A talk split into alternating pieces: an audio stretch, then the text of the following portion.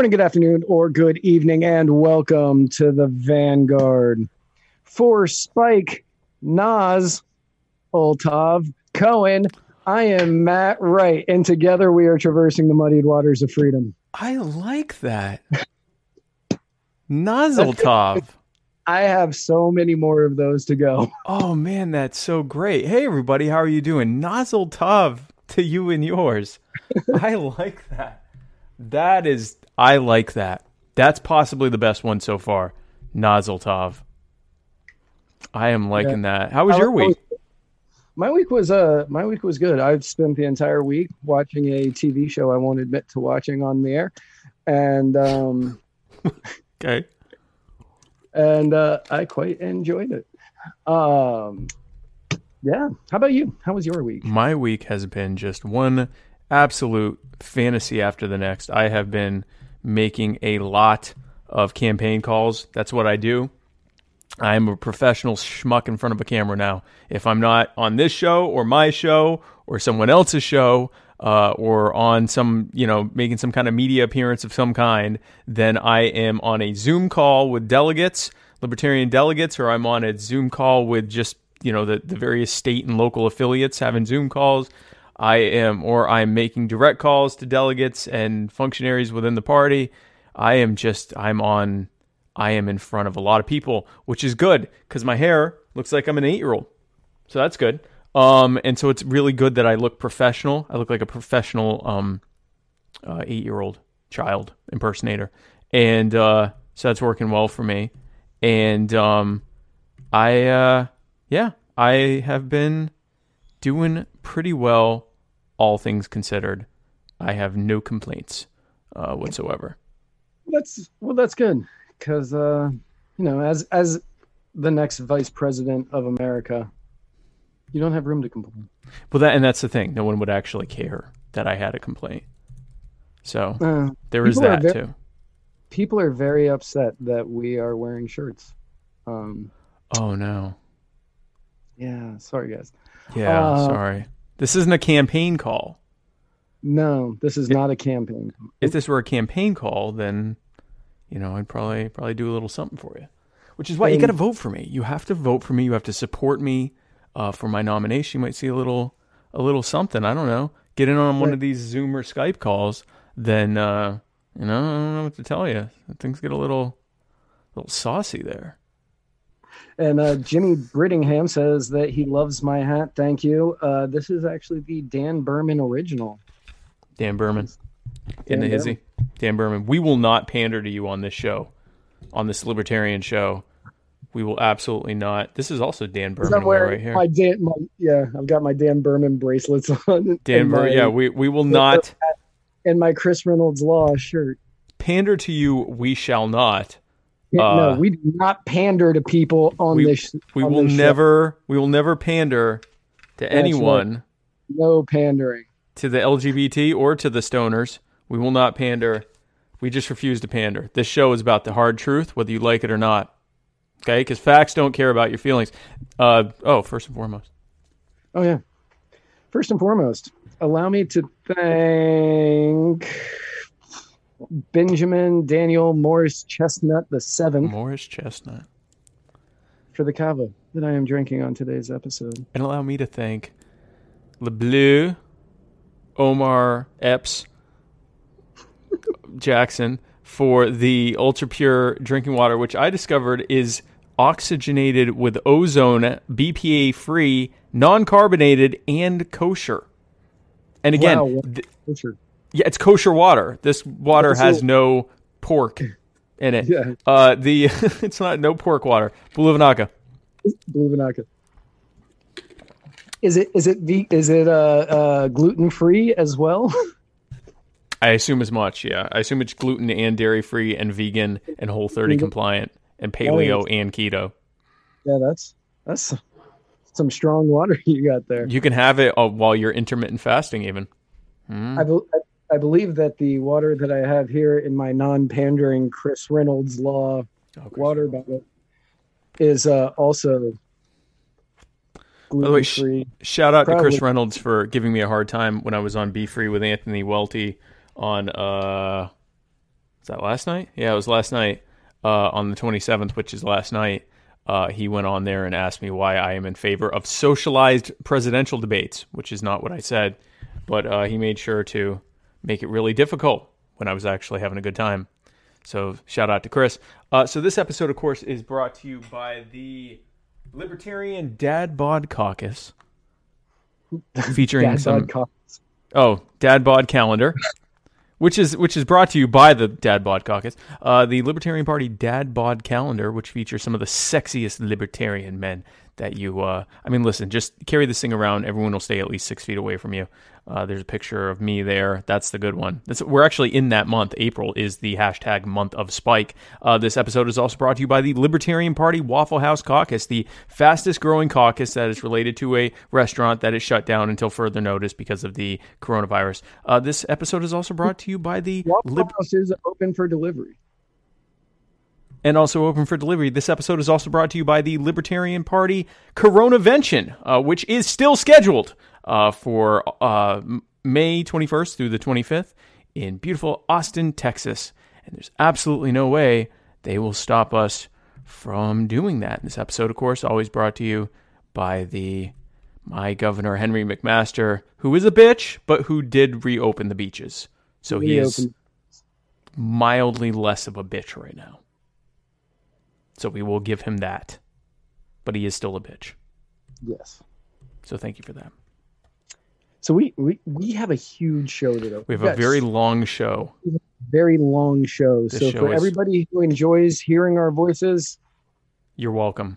you're welcome. If you enjoy seeing these faces, you are even more welcome. You're even more welcome because it's about to get 'Cause We real. don't charge extra for this. We don't charge extra to see. I might charge extra, but as of right now, we don't charge extra or anything. Right. So there is that. So speaking of, uh,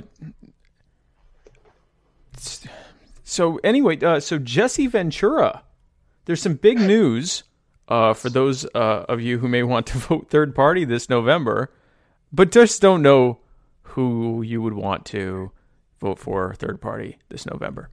Uh, Jesse Ventura, shown here looking like a mix between Doc Brown and the Crypt Keeper, uh, announced on Twitter that he he said, "Okay, I've decided I'm going to test the waters if I were going to run for president. The Green Party would be my first choice. I've endorsed the party, and I'm testing the waters. Hashtag Monday thoughts. Hashtag Monday morning.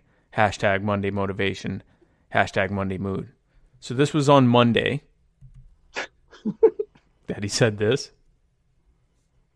he announced this yesterday on Monday that he is considering running. And then we also have another fantastic human being, Mark Cuban, pictured here, uh, looking at that picture of Jesse Ventura, uh, stated in an interview with Fox News uh, that he is also considering running as an independent.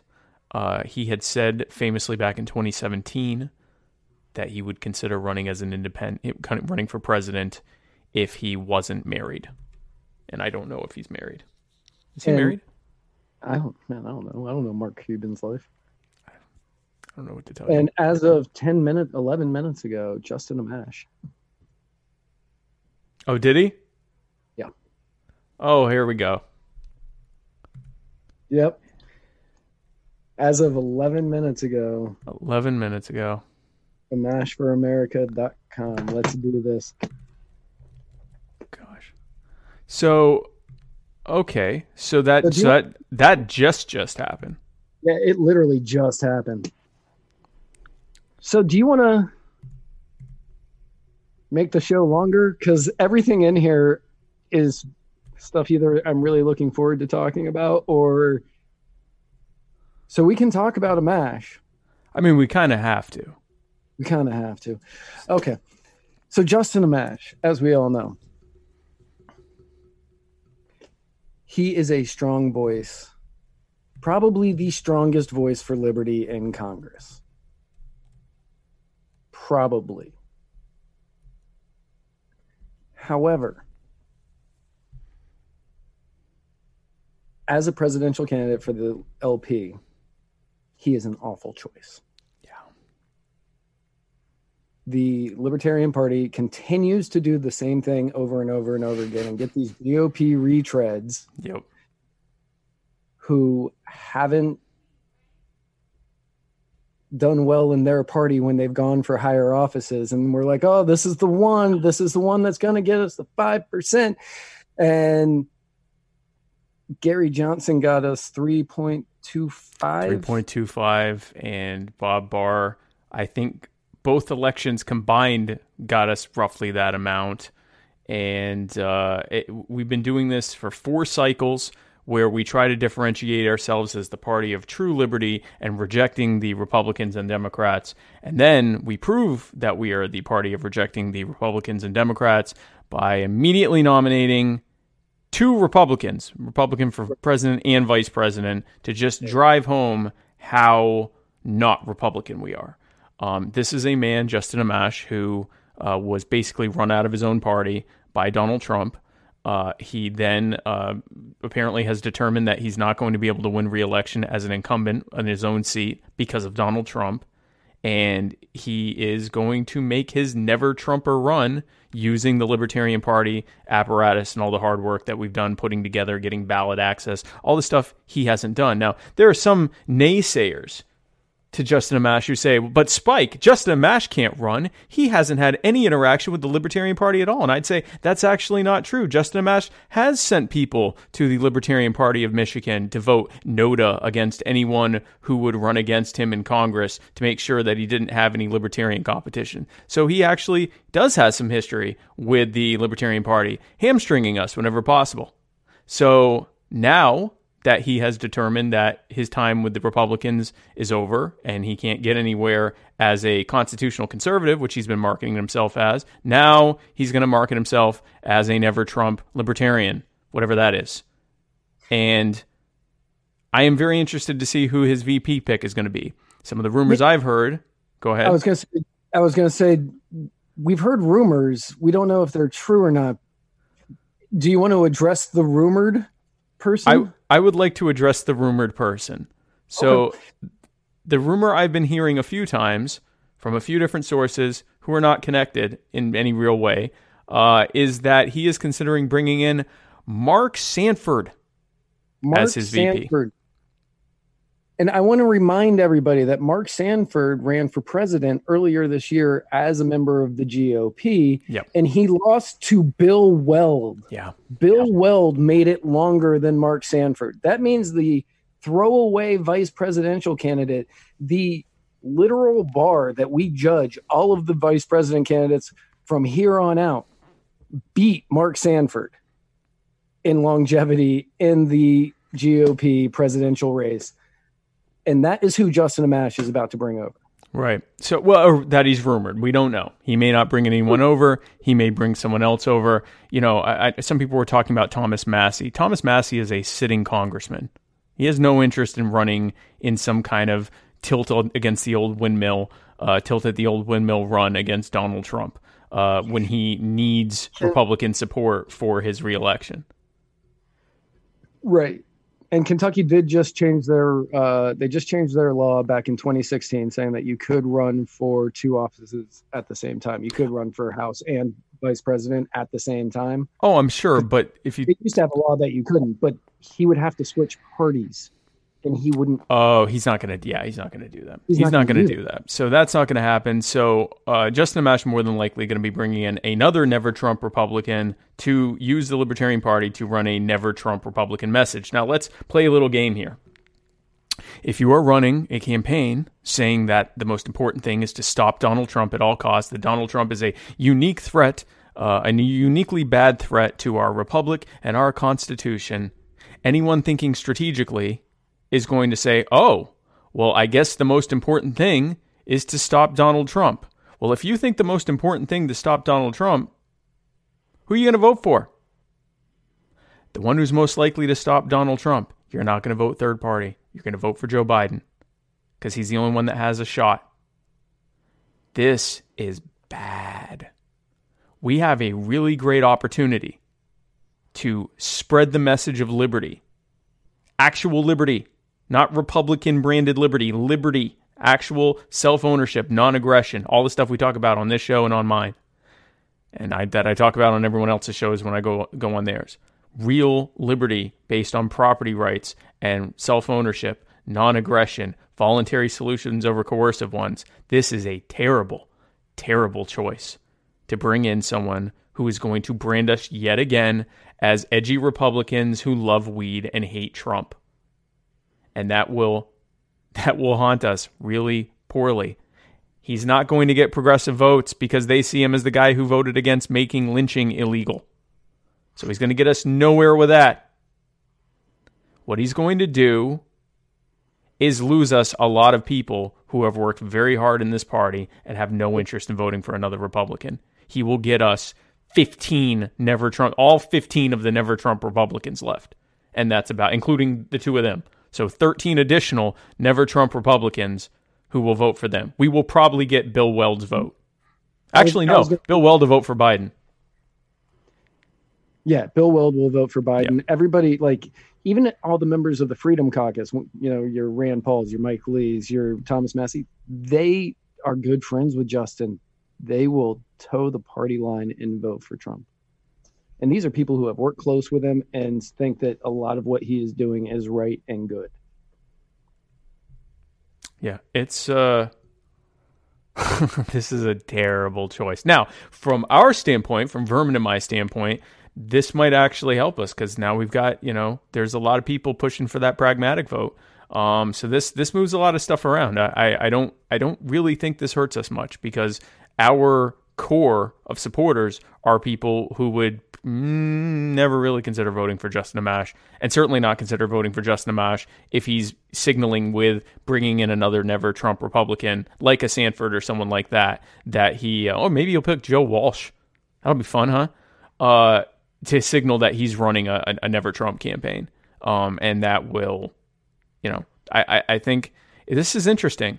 The scary part of this is that I don't think for a second that Justin Amash uh, would jump into this race unless he was being given assurances that he was going to win it. Because can you imagine going from being one of the most well known Liberty Republican congressmen to being someone who got kicked out of your own party, to being someone who couldn't get reelected at your own seat, to being someone who loses a nomination contest in a very small third party. I have to think he's getting assurances. And at the same time that we're being told that there is the possibility that we won't be getting the coronavention or a, a, a rescheduled convention, but instead a rump convention where the uh, the the top brass of the where the LNC will get together uh, and totally promise to change the bylaws for an online convention. Except there's nothing that actually binds them to do that. They could show up, have a quorum, and say, "Oh look, the 20 of us or 15 of us or 10 of us that are together are a convention. Hey, let's nominate someone for president. I wonder who we'll pick." So this is bad, bad news. If you want the Libertarian Party to be an organization for promoting individual liberty and property rights and freedom and non aggression and self ownership and ending the wars and all of the things that we promote, then going with yet another failed Republican is not the way to do it, especially not the way they would probably have to do it to get him in. So this is terrible news. Um, this, this is absolutely awful. If there is no actual coronavention and they do a rum convention, it is dangerous. It's dangerously accurate what Spike said. Like they could just go, okay, we're putting Amash in because that's how we're going to get all of the fringe members. Yep. All of the people who are just they aren't actual members of the party, but they don't want to vote for somebody who makes them feel the slightest bit uncomfortable. Which uh, which makes up such a small group compared to the ones who would want to hear that message. Um, right. I'm sure we could have a situation where you know ten libertarian uh, uh, board members uh, nominate Amash, and Amash goes oh. like that, and then we we have a, and then you know we have you know several months of libertarian activists. I mean, I, I've been doing delegate calls. I can tell you right now, the people who would actually have to be out there promoting this candidacy are going to sit on their thumbs. The vast majority of them are going to sit on their thumbs, reconsider whether they want to even renew their membership, and let it play out how it plays out. This is going to be at a time when the campaigning is going to be entirely online. This is terrible. This is a terrible, terrible choice. And if the LNC goes forward with this, if the Libertarian Party goes forward with this, then they will do worse than they did in this last election, and we will have we will be branded for at least two or three election cycles as just Republicans who love weed and hate Trump, and that's it. And uh, so we will see. It certainly changed a lot of uh, a lot of the trajectory for a lot of other candidates. For us, not so much, honestly.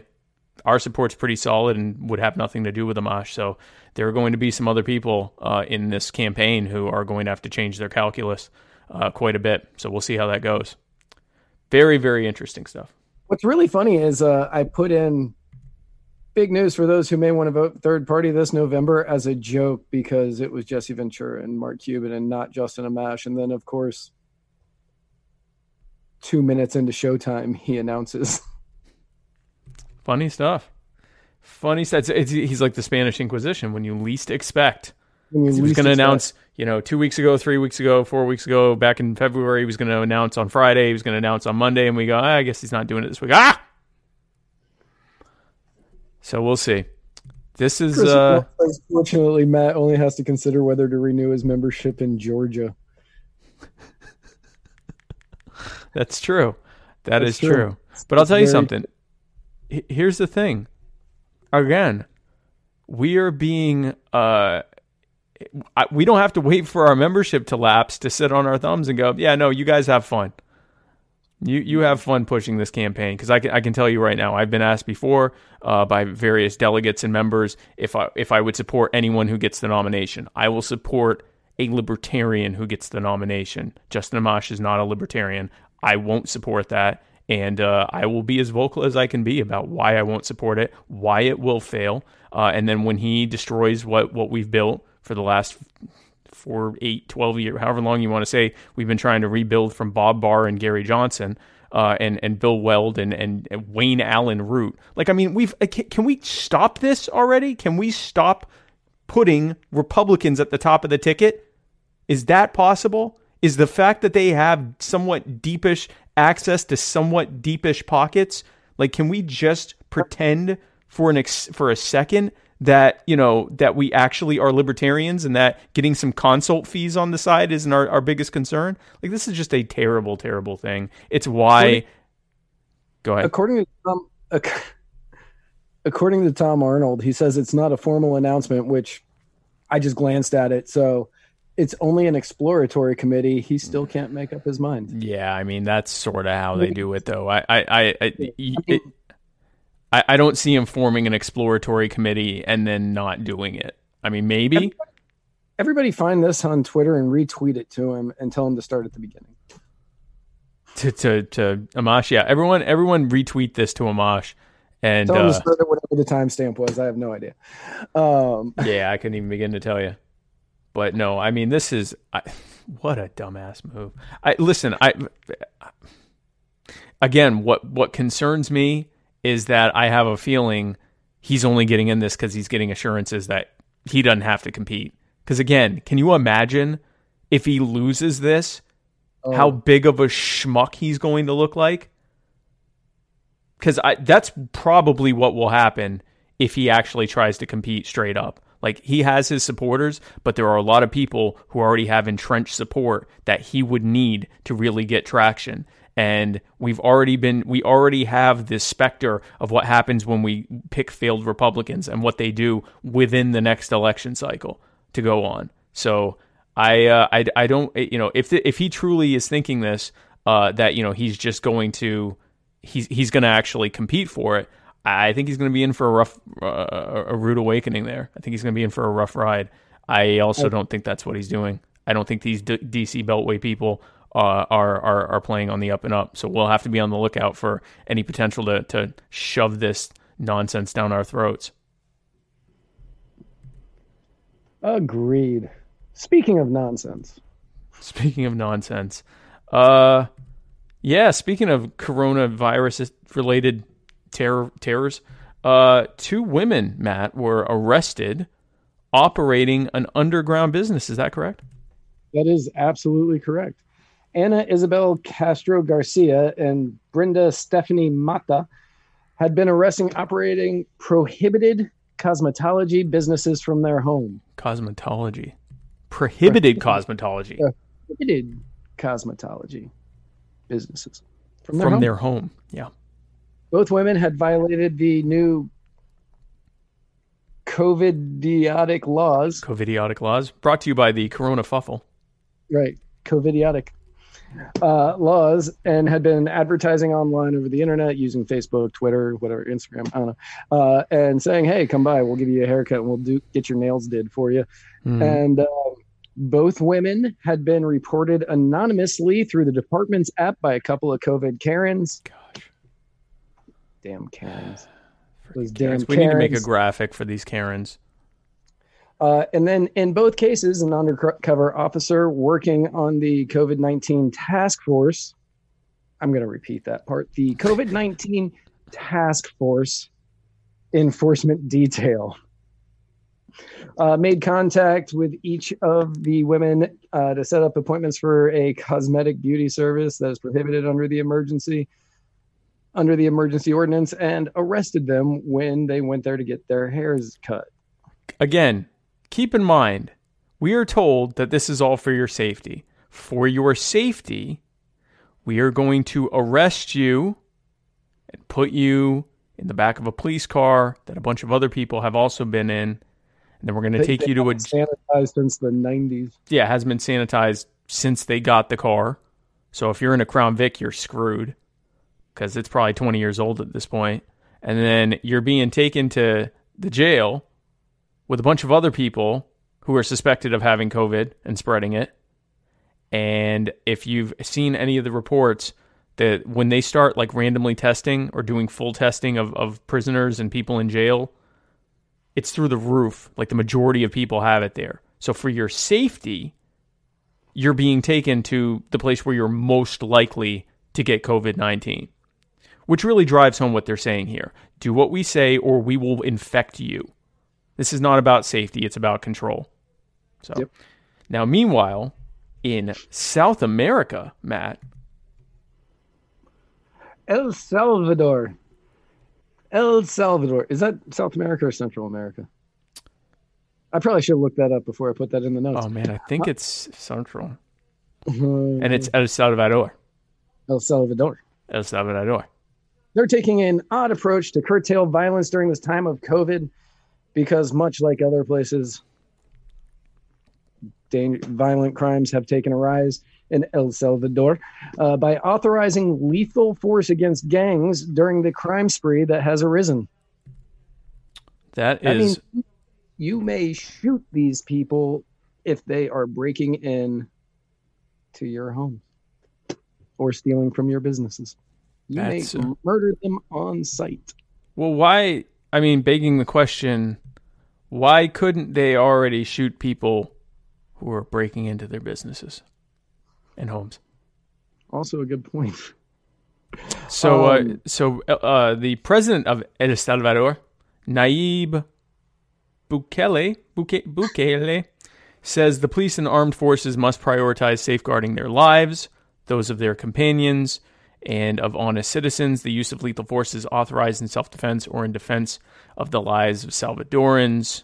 Um, and then they also have ordered members of rival gangs into shared cells in a bid to break up lines of communication between members of the same group and uh, give all of them COVID 19 as well. Not, not only that, but think about that. You're putting members of rival gangs into shared cells to kill each other. They're gonna they're gonna all kill each other. It's gonna be cage match in every one of them bad yeah. boys. Yeah. And I in in the article, I think they said that they had made like twelve thousand six hundred arrests, and they were just separating them all into separate, like MS thirteen and MS twelve. I don't know. Uh, were like in the same blocks together, and it's just yeah. like, okay, go at it, do it. Let's just let's just end this now. Yep. Let's put all like I like how they said it too. Oh, we're trying to break up the communication lines uh, between the gangs. So we got to make sure that we put rival gangs together. You want them all to kill each other. Like, mm-hmm. let's be very, very clear. Like any gang protocol in prisons involves putting them as far away from each other as you possibly can in order to try to keep them from killing each other. And instead, you're putting them together so they can kill each other. Um, and also uh, give each other COVID 19. So you have a bunch of COVID 19 slathered gang members just absolutely lousy with the stuff, stabbing each other and the blood spraying more than six feet. So, each other. so coughing and, cough. and aerosolizing it while they're ca- and then the stabbing and the blood is going everywhere. And then that I would assume has COVID 19 in it. And so now that is everywhere. Social People are- distancing is completely out the window. Um, people are slipping and falling all over each other. Yeah, it's like a like a like a, a cartoon thing. They're doing the slippy walk and then they fall. COVID nineteen, they got it. They got COVID nineteen. Then someone stabs them just in case. And then they stand up and they say, We're the aristocrats. Um, for anybody who didn't get that joke, you can't even explain. You can't even. Yeah, you can't even explain it. ask Spike to explain that You can't joke. even begin to explain all that. But that is that's funny. Speaking of the aristocrats, Joe Biden. Oh, what a lead in there. Joe Biden Joe has Biden. launched a podcast. This is a real graphic, folks. Yes. This is a real graphic. I did not make this. If I had, it would have looked like this. Okay? Joe Biden has launched a new podcast for reaching his viewers called Here's the Deal, a, a sentence made famous by the late H. Ross Perot. So I only hope that the the person leading in is like, "Here's the deal. Here's, the deal. See? Can I finish? Here's the deal. Here's can I finish? Can, Can finish? finish? Here's Can the finish? deal. Can I finish? Here's the deal. Here's the deal." If you want to get knee high to a raccoon, you gotta. I don't even know how to. Yeah, I don't that. even remember, but yeah, no. Can I finish? Can I finish? Can I finish? finish. Can I Can I finish? finish? Here's the deal. See, if we And go you're through like- with NAFTA, you're going to hear a great sucking sound. Oh, oh. oh. You may have right. You're, you're gonna feel a uh, great sucking sound. Oh. There we go. So, so he's got a podcast, which is good because we really needed. Well, I mean, I guess he's at least not a libertarian. Um, but so we needed a. We needed another podcast. So Joe Biden, he has his podcast, which is good uh, because this will help offset some of the other clips related to him that are online right now. Uh, which is uh, there's one we had talked before about the fact that there was the possibility of uh, Ter- Tara Reade, who has accused um, Joe Biden of sexual assault. Uh, supposedly, she claimed that her mother had called into Larry King to complain about to to give kind of a cryptic call asking about who her daughter could reach out to to get help uh, in a Outside- time when Outside of the media. outside of the media and uh, we didn't know if that existed and then this came out We're back. A couple more phone calls on this very important topic. Our guests are former United States Senator Howard Baker, Richard Allen, former National Security Advisor, and Lois Romano of the Washington Post. San Luis Obispo, California. Hello. Yes, hello. Um, I'm wondering what um, uh, a, a staffer uh, would do, do besides go to the press in Washington. My daughter has just left there uh, after working for a prominent senator and could not get through with her problems at all. And the only thing she could have done was go to the press, and she chose not to do it out of respect for him. Or she had a story to tell, but out of respect for the person she worked for, she didn't tell it. That's true. Now, but these are the people who do come to the Lois Romanos, right? The mm-hmm. staff worker who says, I want to let you know about what's going This on, is either with my boss I'm or the guy down the hall. Mm-hmm. And a lot of these people have a sense of obligation. They feel that this public official should be accountable if it's something They're whistleblowers to the press. in a. Exactly.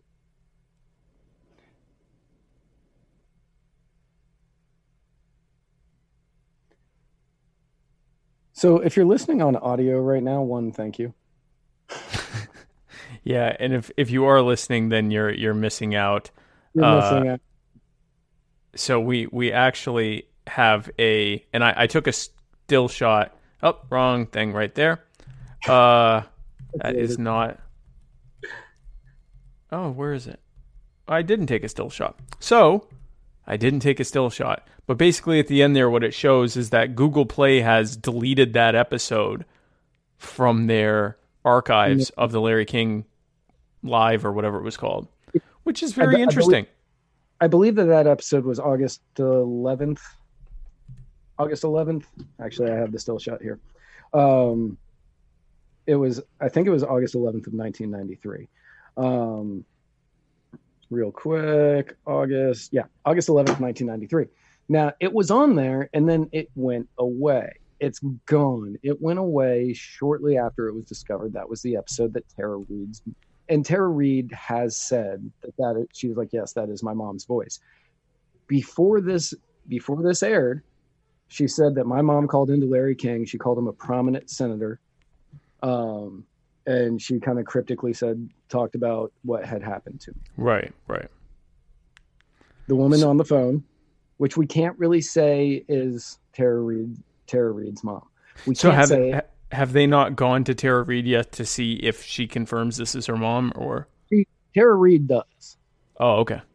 Tara Reade does, but I mean, if you say that my mom called into Larry King and uh, referred to Biden as a prominent senator, and then in 1993 somebody called in and cryptically said something like that and referred to the senator in question as a prominent right. senator, you're going to say yes, that's my mom. Yeah, no, that's her.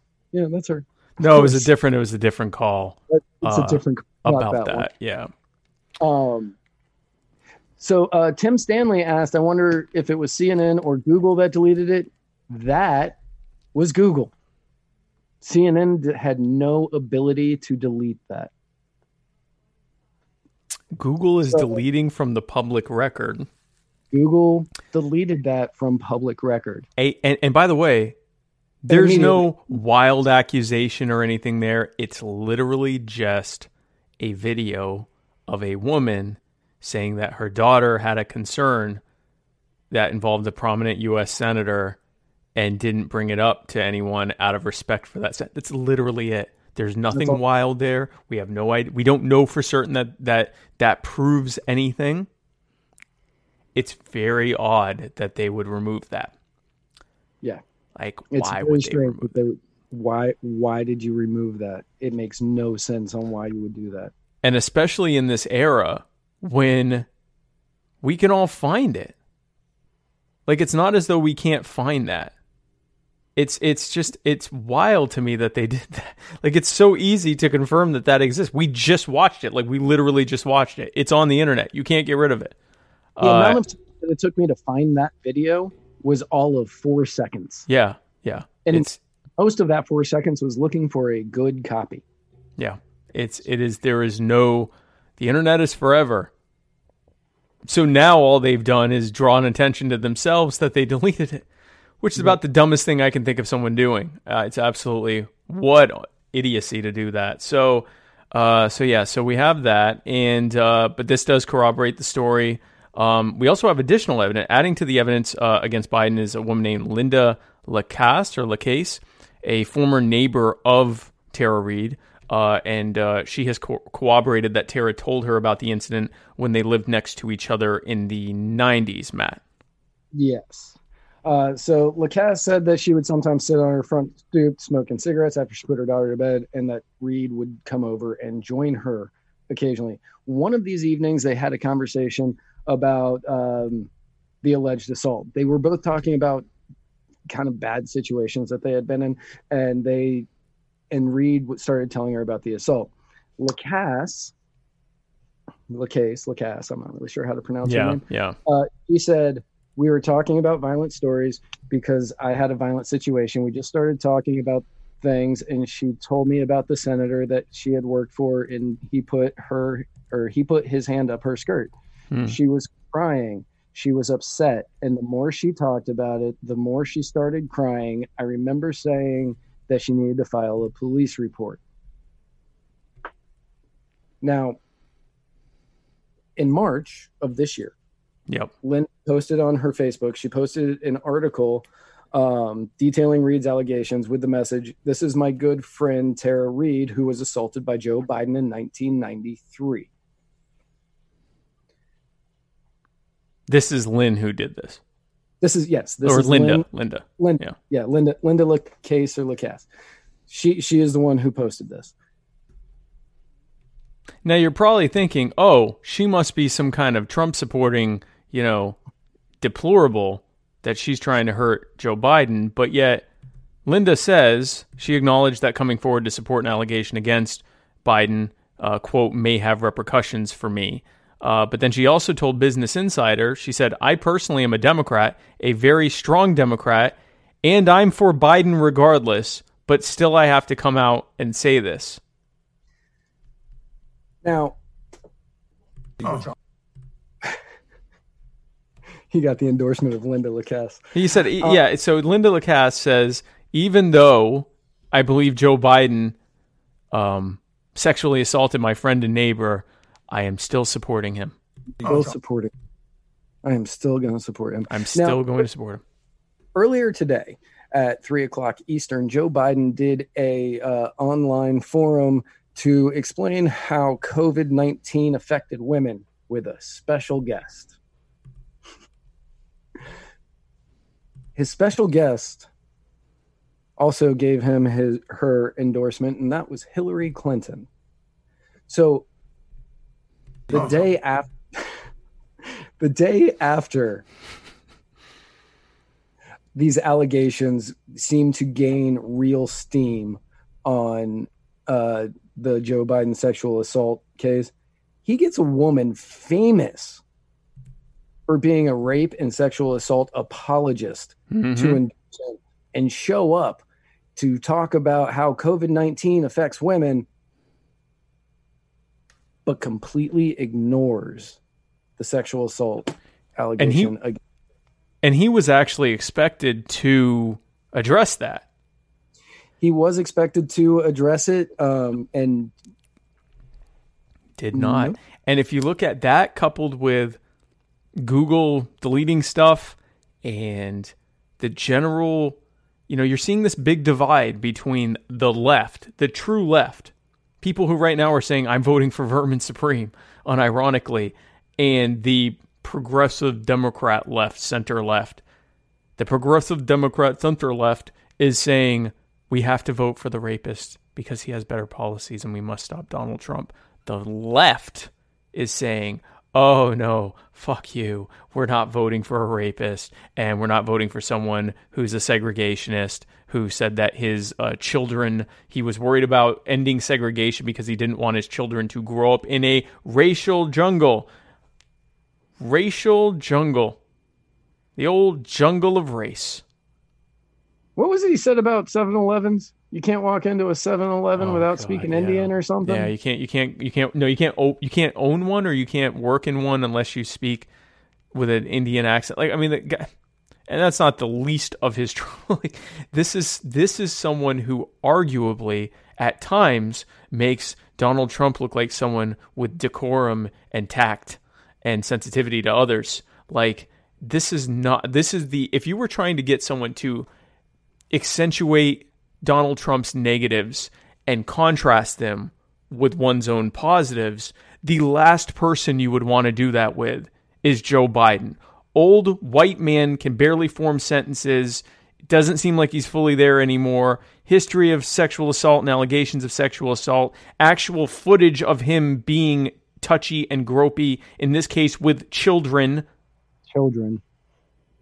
stupid things said one after the next, sen- racially insensitive and downright bigoted things said one after the next, history of supporting bigoted legislation, and in his case, supporting the war on drugs, being the one of the authors of the 94 crime bill, which led to the largest uh, uh, incarceration of people of color in human history.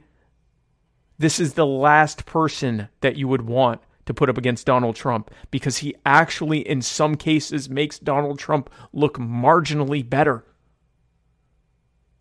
Whoever came up with Joe Biden for the Democrats is probably behind Justin Amash for the Libertarians because it's similar. Like if we all wanted to pick people that would just really help Donald Trump, it's all coming together for him.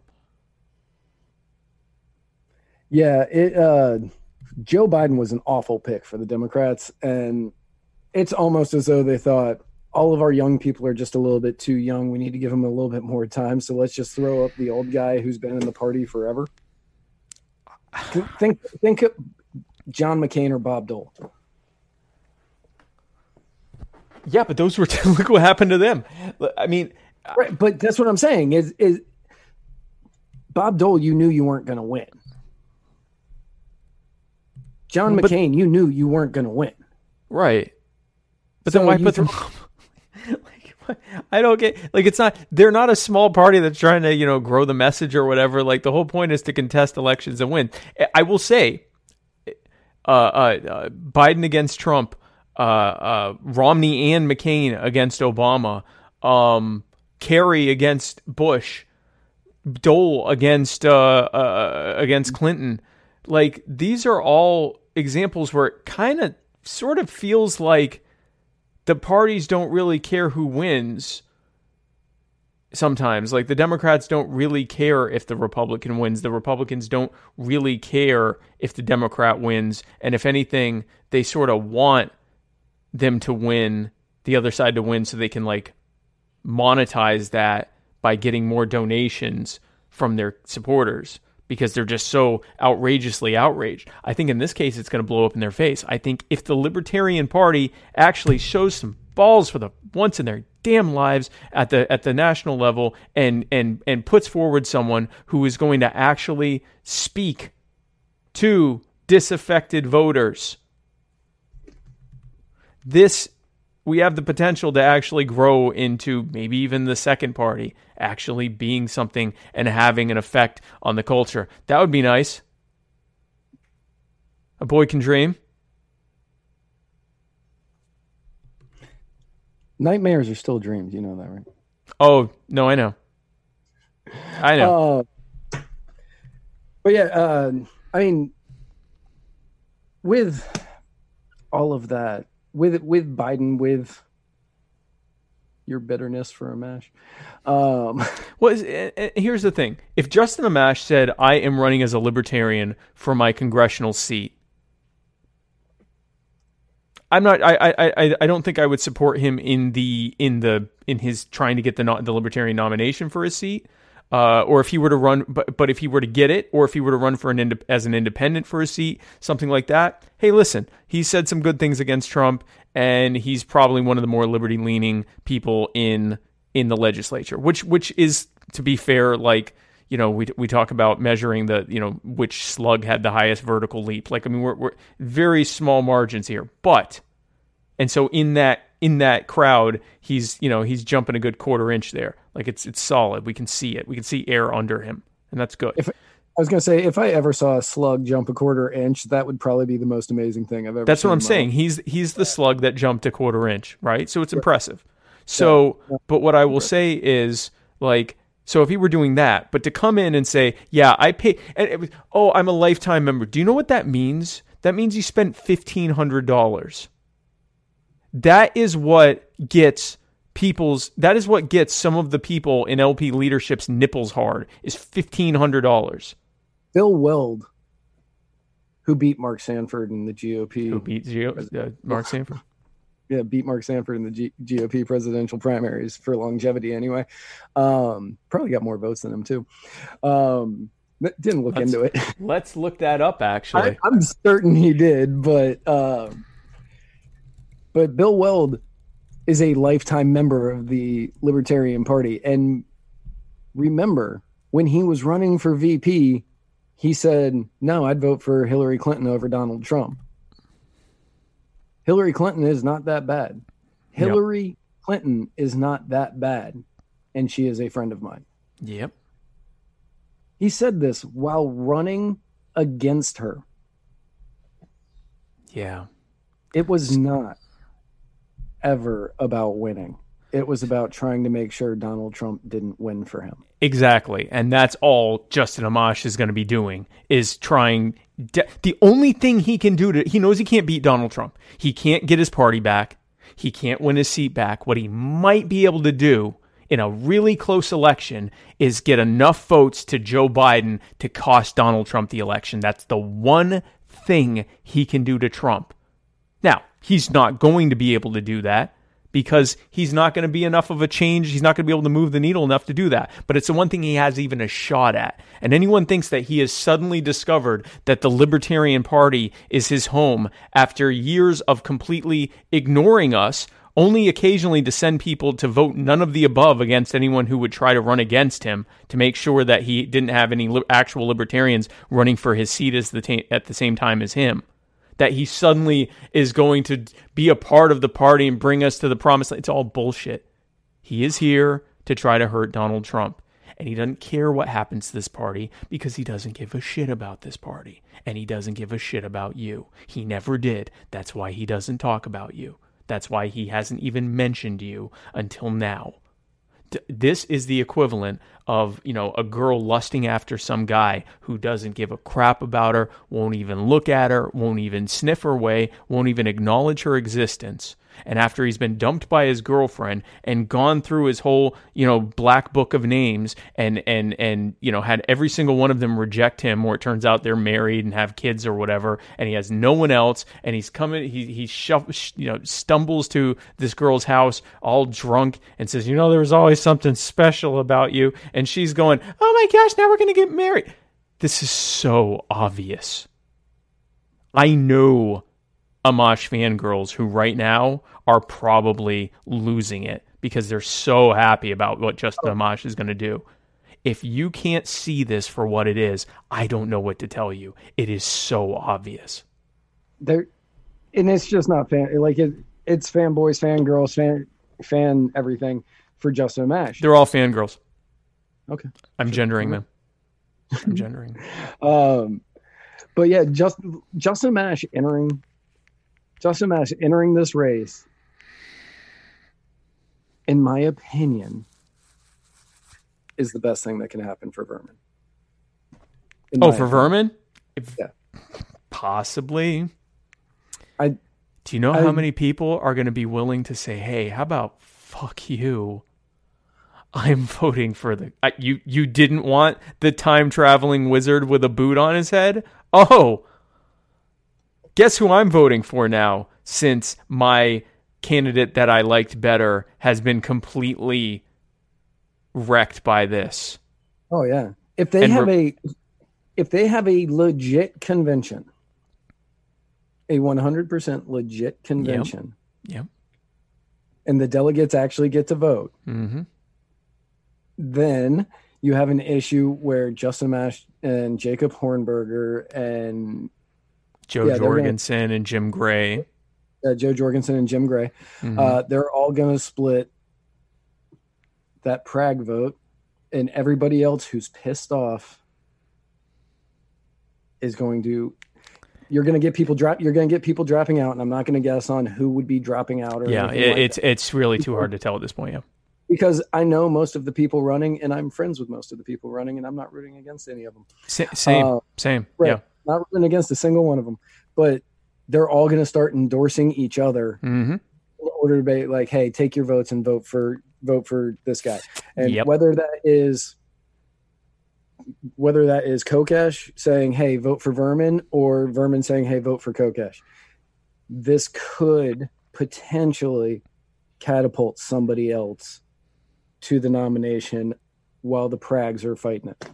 There are going to be a lot of people who we were not their first pick who say, "Oh, you know what? This is what you want to do. We're going to give you the last one you wanted."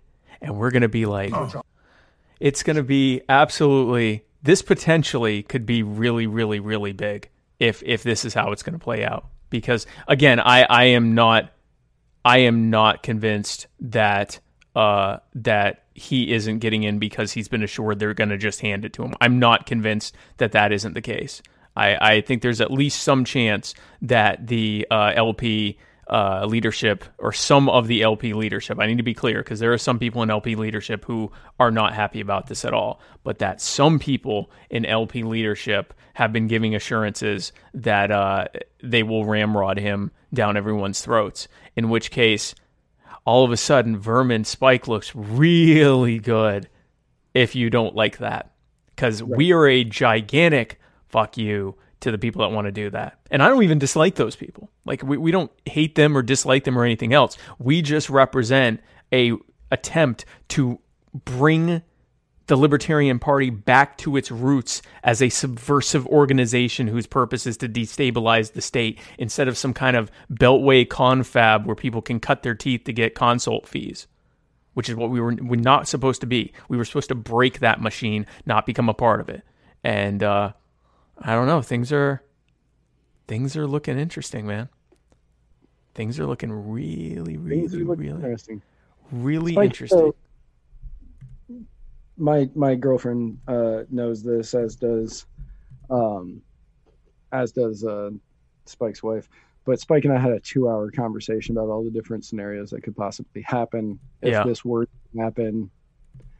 Um, yeah, we we basically prepped for this show over the course of two hours. I was going to say the, the fact that you kind of dropped this on me in the last minute really didn't matter because we've already talked about it. We just are rehashing. Right. We're already rehashing what we've been talking about. Conversation from Friday. Yep. Um. it's incredible stuff, man. I mean, I already got my name picked out for Mark Sanford and everything, so it's perfect. It's perfect timing. I hope, I hope to God you do that. I hope to God you do that. I'm doing it. Uh, I don't care. What am I going to do? What? Listen, at this point, our entire campaign is going to be, hey, you want to make sure the Libertarian Party never even considers doing something like this again? Guess who you need to vote for for that?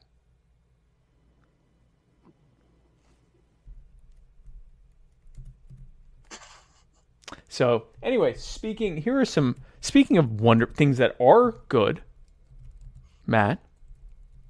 Things that are good during this time of pandemics and Corona fuffles, corona cure, fuffles. cure fuffles, and all these other various terrible things. Here's something that here's something that's good, and that's the personal injury attorney Chris Reynolds, attorney at law, anchor call-in moment, where we go through some of the. We, we do not pander on this show. we do not. I will never pander to you on this show. So the problem now is that I don't know because they got rid of the dates. Uh, it is. Hang on a second. I, I went through and I started deleting earlier. Okay. Um, well, we have one here from noted top fan Sarah Ann Anderegg, so I know that one's new. One, two, three, four. The top four. I thought we had more, but apparently, I thought that uh, Mr. Hicks left us two. We there there are two here from Matt Hicks. Yeah, two from Matt, and then one from Chris, one from Sarah, and then is the one after that. We have two from we have two from Chris, uh, three from Chris altogether, one from Sarah, and then I thought we had two from Matt Hicks. We do, yeah. I see two from Matt, one, two, three. Okay, all right. I think, I think I know which ones we're doing. So anyway, here we start with the personal injury attorney Chris Reynolds, attorney at law, anchor call-in moment. Personal injury attorney Chris Reynolds here with your AOC Millennial Minute. We've got um, an election right around the corner. Joe Biden, the uh, presumptive nominee, and um, I would love to get thoughts from the gentleman at Muddied Waters Media as to number one, who do you think Joe Biden will pick as his running mate? Um, and number two, which might be different or might not, who do you think he should pick as his running mate. There's lots of names that have been out there. I put out Kamala Harris over a year ago, I think, um, and you guys said no to that um, about a year ago, I want to say. uh, Michelle Obama, Klobuchar. There's so many possibilities. So um, I'd love to hear your guys' thoughts. Thanks.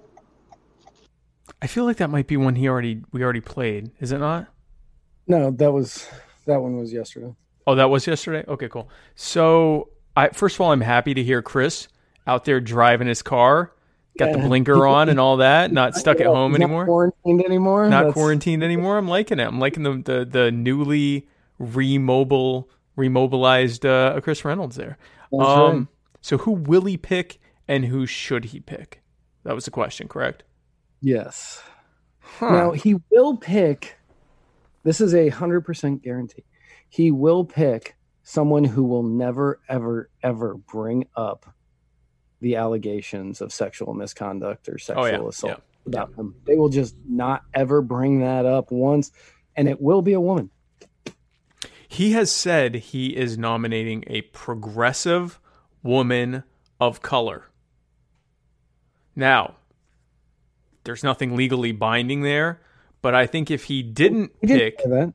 yeah, he did. He said a progressive, progressive woman of color. No, he said no. It was recommended that he picks a progressive woman of co- woman of color. He said he was looking for somebody to have the Biden effect, or so that he has a good rapport. Okay, I don't believe he said that. I am almost positive Because that, that- in. I, I'm almost positive that in, in. Go ahead. AOC said that he needed to pick a progressive woman of color. See, I thought in in the last debate with uh, Bernie, when they asked him, he said he, pledged that he would. He said he would pick a woman. Oh. Bernie said that he would pick a progressive woman and probably a progressive woman of color. Oh, Biden so it's just said he definitely going to be a woman, but it might not be a woman of color or progressive. Right. And that's actually really smart on his part because, like, the odds are he's picking Kamala Harris, which is a terrible choice. Bad, Just bad. bad And- choice. And not for the reasons that most people are thinking. It's not because uh, she threw a lot of black people in jail for doing something that she later admitted to have do- having done uh, five years before it was kind of possible for her to have done it. Yeah, right. Um, People but- forget politicians who lie about stuff. Right. But it's not because it's not because of that. It's Nope. because she is a staunch Democrat, which of course he's going to pick a staunch Democrat, but Yep. from California. You don't need somebody to deliver California. You're getting California. You need to look for the Midwest and the South. So that is why Kamala Harris may be the right pick. And the right pick is in that's the one he's going to go with Yeah, but it's yeah. terrible because you're Amy Klo- Klobuchar, you're Stacey Abrams, you're Gretchen Whitmer, or you're oh I forget the girl's name from Florida that I'm blanking on right now. Those four picks would be so much better than Kamala Harris because you want somebody to be able to to deliver the Midwest. You want somebody to be able to deliver the South. You need somebody to deliver Florida. Who's the one in Florida? I can't remember her now, and I live here, and I feel kind of bad about that. I I'm completely blanking. I'm sure I know who you're talking about, but I can't even can think of who it would be. Anyway, uh, yeah. So I think it's probably going to be Kamala Harris, Kamala Harris, Cop Kamala Harris, uh, who is again just a terror. Kamala Harris is what non-progressive boomer Democrats want a woman of color to be: a cop, tough on crime, you know, doesn't care about identity politics. Like they want that. Val Demings. Val Demings. Val Demings? Yep. How do I not know a person? Yeah. She her name has been coming up a lot recently. I've never um, seen this person. And Val she Demings. would- yeah, Val Demings. And she would be a I don't know if she's progressive, but she's definitely a person of color and a female. So two So out of what- those three. So what I would go with, so I do think he's going to pick Kamala, uh, or possibly Amy Klobuchar, possibly. What I think he should do, if he were not a stupid person, which I believe he actually kind of is, uh, I think that he should pick um, either Stacey Abrams, who is a progressive woman of color in the South, who came very close to winning an election. Uh, actually came pretty close to, to, to an election in Georgia um, against the governor who also was in control of the uh, election. Actually, he at the time he was the head of the election commission, uh, or he was the attorney general, or so. I mean, he or no secretary, whatever he was, he was actually in control of the elections. So it's not there's no proof that he did anything wrong or anything like that that I know of. But the bottom line is she came close in Georgia. Um, she could deliver. She could fire up uh, voters of color and in the South, which he absolutely needs uh, if he thinks he has a chance in hell of winning this. Um, the other play, which would be really weird, and I don't know if it would work, but I kind of think it might be his best chance, is Bernie Sanders. I know he said he'd pick a woman. Bernie Sanders might deliver a lot of progressive votes for him. He he would, he would, but it's a tough one because because uh, I'm, I'm watching it happen on I'm watching it happen on Twitter. The most strong supporters of Bernie Sanders are abandoning him because he endorsed Biden. They were sure he wasn't going to endorse Biden, even though he endorsed Clinton and already said he would support whoever got the nomination. They were utterly shocked to discover that he actually did that. If he ran as Biden's VP, it's tough whether they'd say he's selling out even more or if they'd say, see, he's helping take over from the inside or something like that. It's a it's a it's a it's a bold move. That is a bold, especially after you say publicly that you are going to pick a woman. Pick a woman. Yeah. It is a bold there is a tremendous amount of risk and a tremendous amount of reward. I don't think Joe Biden plays that kind of that kind of uh, uh, uh, those kind of um, high high high risk, high reward stuff. I think he uh, probably is going to go with Kamala Harris, and if he were going to go with another safe choice, that would probably be better for him. It would be Stacey Abrams or Val Demings, apparently, who I, I think shocked I never heard of. In all honesty, I think that um, I think he's going to go with somebody Midwest. Like I think Gretchen Whitmer has been, even though she's like, I don't want to be VP. Uh, I think that she has been campaigning so hard during this entire COVIDiotic scenario that's been That's the governor out. of Michigan, right? And Amy ah. Klobuchar.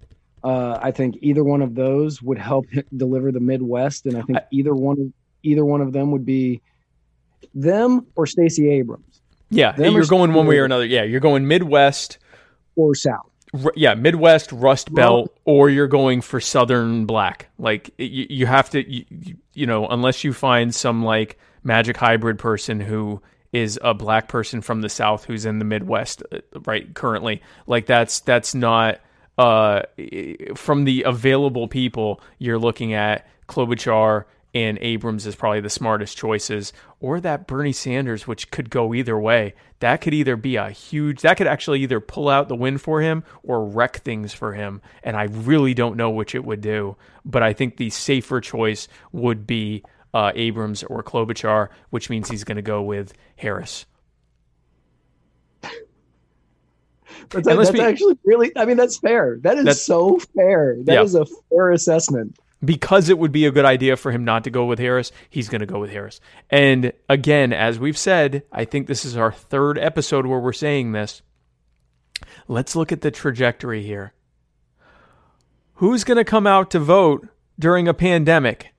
The people who think it's either a joke or a hoax or that it's overblown. Those are Donald Trump supporters.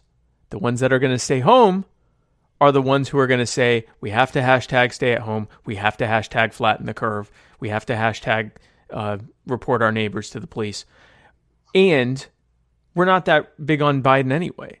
This isn't Bernie Sanders. This isn't Stacey Abrams. This isn't someone we can get excited about. It's Joe Biden. I'm not getting COVID 19 for Joe Biden. Right. Let's go even further on that. Where I live, which is Trump country, we could have a social distancing uh, election day here because it's relatively we're not rural we're kind of suburban but We could stay six or more feet away from each other. They could wipe down the, the machinery every time someone new comes into it. That is all very feasible to do here. It would take longer, but it could absolutely be done. You can't do that in New York City or Houston or Los Angeles or Milwaukee or uh, uh, uh, Minneapolis or Atlanta or all of those majors that the whole basically all of the northern Virginia and the Beltway area, DC, Chicago, you can't Boston, you can't do that there. And those are the areas. If you look at most states, if the if the major urban areas, the major metropolitan areas don't deliver masses of votes for Democrats, the Republicans would win those states. Illinois, California, uh, Washington, um, Oregon, not so much. Florida, Florida only becomes blue if Miami turns out heavily, and and the and and the other major city centers turn out heavily. Um, Boston, uh, with Massachusetts, most of Massachusetts is red. Most of New mm-hmm. England's red. It's just the major population centers in those areas, except for Vermont. I mean, New York, same same thing. New York is, you know, the reason New York pulls it out the way it does is because one out of every what, four New Yorkers lives in New York City, or one out of every three New Yorkers, or something like that, lives in New York City. But guess what? If they can't vote, and the ones that can are scared, except for the ones who think the whole thing's a hoax, this could be a very, very big election for me in Vermin Supreme. Um, so that is, you know, what we're facing there. So let's. Uh, we're probably answering all these different questions now. All right, here's the next one from Chris. Personal injury attorney Chris Reynolds here with your sports segment. We haven't had a whole lot of sports recently, and we've been blessed um, over the last few weeks with this Jordan documentary, the uh, the Last Dance, and I wanted to get your guys' take on kind of what you your biggest takeaways from the documentary have been so far. Uh, was it that um, Isiah Thomas is was a big wimp? Is it that uh, that Scottie Pippen was underpaid? Uh, was it that uh, the University of North Carolina at Chapel Hill is probably the best university ever? Um, or is it that Dennis Rodman was um, an amazing diplomat with uh, Kim Jong Un. Um, so I'd love to hear your guys' thoughts. Thanks. That was a very odd multiple choice. Um, so I actually haven't seen this yet, but it is on my list of things to see. So I'm going to let Tat, Matt take this away because I, I am actually planning on seeing this. I I also haven't seen it. Oh. Um, oh. I also haven't seen it. Uh, all I can say is that North uh, UNC Chapel Hill is not the best university of all time. Um, there's one in that same city that is much, much, much, much, much, much, much better. Um, oh, Duke. Yeah. Oh, are you doing that thing? Okay. Yeah. Um, as for everything else, I have to wait till I see the documentary, so I can't really answer any. And did they really bring up Dennis Rodman in North Korea in this documentary? That's interesting. That's yeah, now I'm kind of more interested in watching it than I was two minutes ago. I do plan on seeing it. Um, I did a salsa thing uh, one time in Chapel Hill, and that was very enjoyable. So I'm glad we could help you on that question. Here is the next one from someone who isn't a personal injury attorney, but is one of our personal favorites and a top fan. Hi, super fan Sarah Ann Anderegg here. I've never left super one of these fan. before, so this is interesting. But I was wondering what you guys thought about Donald Trump possibly forcing meat factories to stay open. Um, obviously, I think it's a terrible idea, but I was wondering your thoughts, mainly because is that something he can actually do? I wasn't sure if he actually could force them to stay in business and operate regardless of whatever the safety concern might be or how great the risk might be. Um, bonus points. If you have any fun and creative ideas on getting rid of taxes, that's just a little bit of a side thing because I'm still really bitter about learning how much is being withheld from the federal withholding on my W 2. Anyway, yeah, let me know your thoughts. Well, first of all, Matt's the one that collects all the bonus points, so I'll let him. I'll let him do that one. But um, regarding uh, your original question uh, about about about it's just it's a you know it's a jip, right? But so the uh, regarding the the question about uh, Trump uh, possibly threatening and telling the meat stores, meat uh, factories they have to open, he probably uh, with this Congress and with this Supreme Court, he can probably use like the Defense Act and call it a national emergency. That for you know you know national emergency re- reasons that you know our food supply has to stay open. But I mean, imagine the optics of telling meat packing factories that are like absolutely swimming with COVID in some places that they need to stay open and continue delivering meat. Keeping in mind that it's so far, it seems like COVID 19 does not, that the, the virus does not live long on, um, does not live long on uh, organic material like meat, flesh, stuff like that. Like it's, it's, it, it doesn't, it appears not to live long, but you never know. Uh, that might not be the case with all types of meat. Um, there's also the fact that it's packaged in plastic and shipped in cardboard, which means in some cases it can live for a few days. Oh, and it has to be kept cold, refrigerated, or frozen, which means it can live, if it's refrigerated, it can live for m- weeks or even months. And if it's frozen, it can live possibly indefinitely uh, until it's thawed out and, and, you know, hops on you or whatever. So I, I think that uh, obviously terrible idea he could probably get away with it. Obvious violation of of you know the, the rights of those business businesses to decide whether to stay open or not. But uh, yeah, I also think that it would look terrible. And I say that as someone who recognizes that there's a potential problem with food supply if a bunch of meat factories and a bunch of farms close. I'll tell you one thing that really isn't helping when he shut down immigration. Who do you think picks the fruit and the vegetables? You think the people who are making unemployment plus 600 bucks right now are going to give up on that so they can go out into the hot fields and pick strawberries for you? That wasn't a good idea, huh? I'm going to let Matt score some of those bonus points on the taxes. Honestly, the uh, best way to start getting rid of taxes is stop voting for the duopoly and vote third party unless it's Jim Gray or Justin Amash. Probably Jo Jorgensen. The screen that keeps flashing up and down is probably one of your best bets. Either that or the man who either that or the man who gave me this hat. Oh. So yeah, no, Dan would be great. Uh, seriously, Dan, uh, if just on that one issue is probably one of your best choices just for that issue. Right. And just on that, that issue alone, Dan is your best. Yeah, and let's be clear. And Dan will probably. Oh yeah, there we go. Hey, that's a, that's a hey, nice window you got there. That's the side of my room there. Um, let me say that. Hey, hey guys. Let me say that. Uh, and I'm sure Dan, knowing Dan, he's going to see this and put it on his website as an endorsement of him, which it is not, but he will cut that part out. Uh, that even though I am Vermin Supreme's running mate, uh, we could do a lot worse than Dan Behrman if he did, in fact, get it instead of Vermin.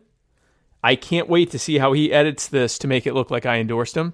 Probably won't be very hard at all. I can if he pays me enough, I'll do it for him. you won't have to. He's good at it. He's good at editing.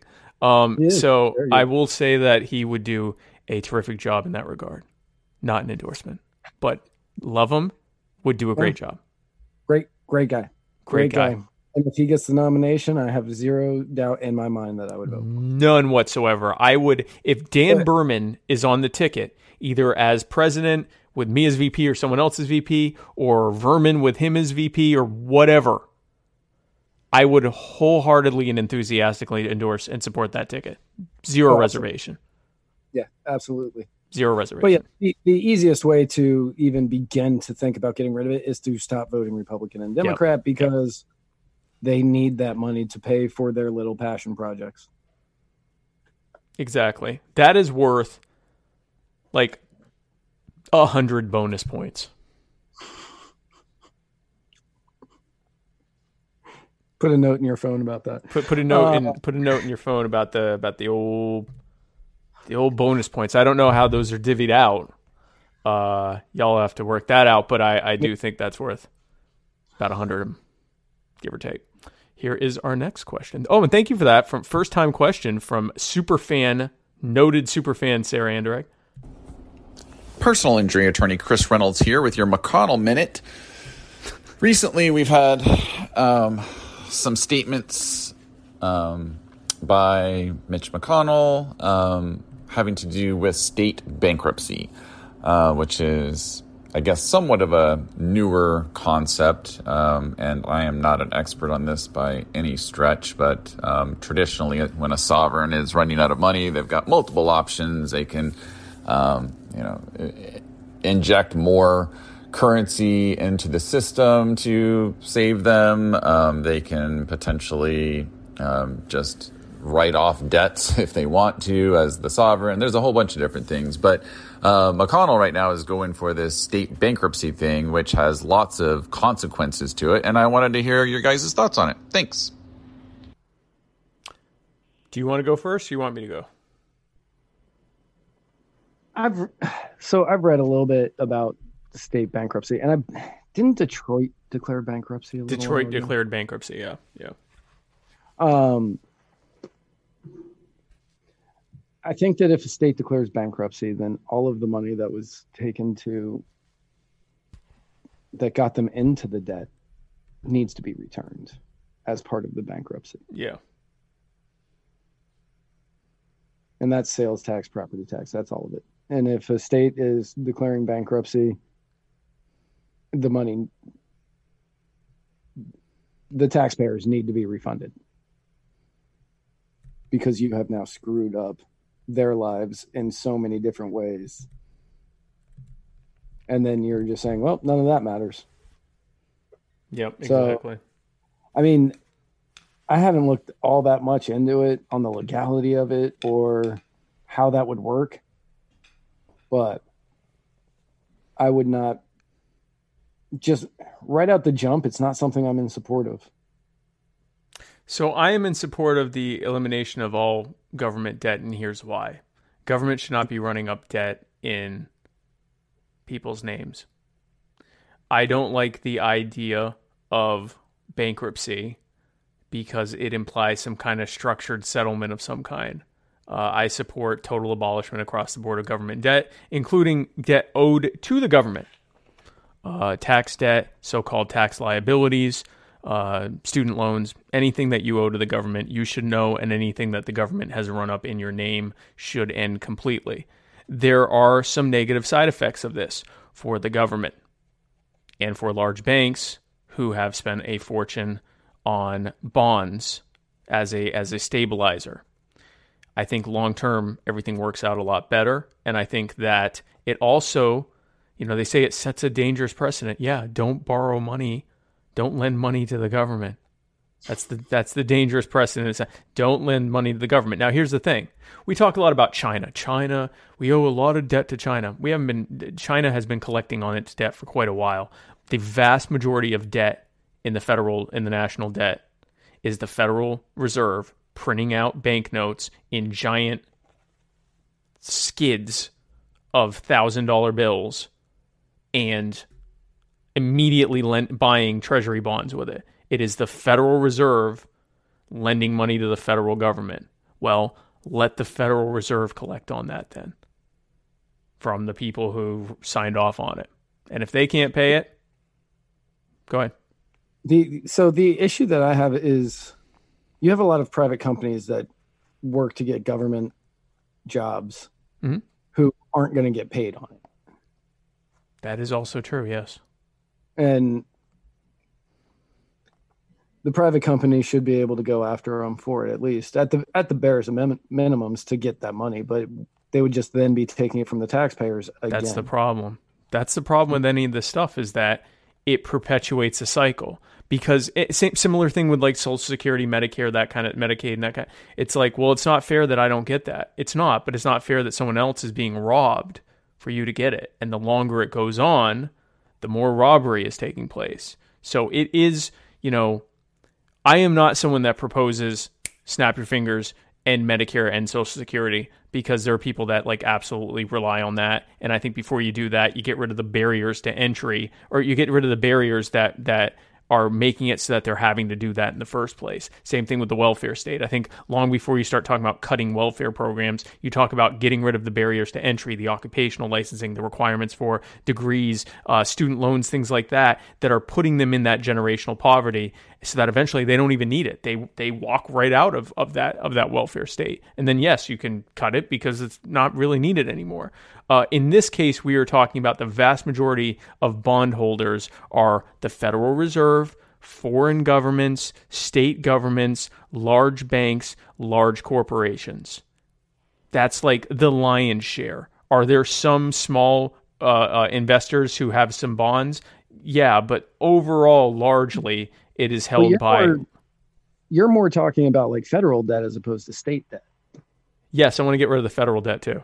No, I get I get that. I get I get- yes, but like most of the state debt is going to be looking at uh, pensions for teachers, uh, other government, state government employees um, that have been building up. And in order to get rid of this debt, you're going to have to get rid of all of these things, which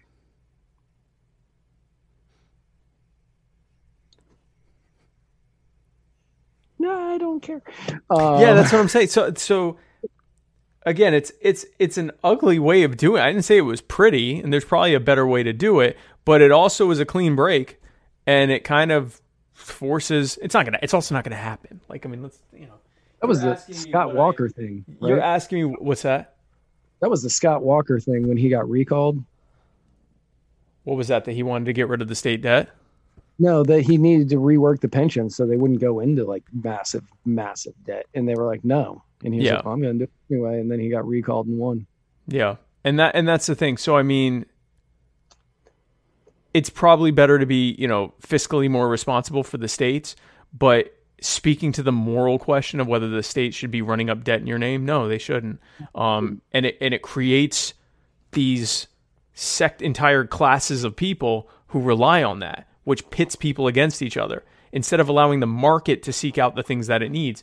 Uh, education, healthcare, housing, those types of things, you create a situation where people are being robbed, and some of them, including the people who were robbed and put in a position of needing it, are now relying on those things. So it's best to get rid of it. Um, is there a best stepping way to do that? You know, a step plan to do that? Sure, but overall, the goal should be eliminating the idea of government of any form local state your school district getting bonds whatever of running up debt in your name it's a it's it's taxes with interest so it's a so let's not do that let's cut that out all right um and then we have two from matt hicks here's the first one Good evening, gentlemen. This is Matt Hicks calling on the Chris Reynolds personal injury attorney call in line. My question for you this evening is who wore the outfit better? Reb Brown in Yor the Hunter from the Future or Arnold Schwarzenegger in Conan the Barbarian? And Your. go. your your easily your matt So I only saw Conan. your i'm gonna pull up I- your I was going to say, I can't, I can't, I cannot uh, comment on this because I've only seen Conan. I haven't seen the other one. let's see uh, if there's a So I, uh, I cannot make a qualified judgment on this. let me see if i can find don't, a nice picture I don't even know what he was talking about. Yor the hunter from the future. Hold on, I'll see what I can find. Yeah, I mean it's, it's so Yor is the hunter from the future is one of the greatest movies ever.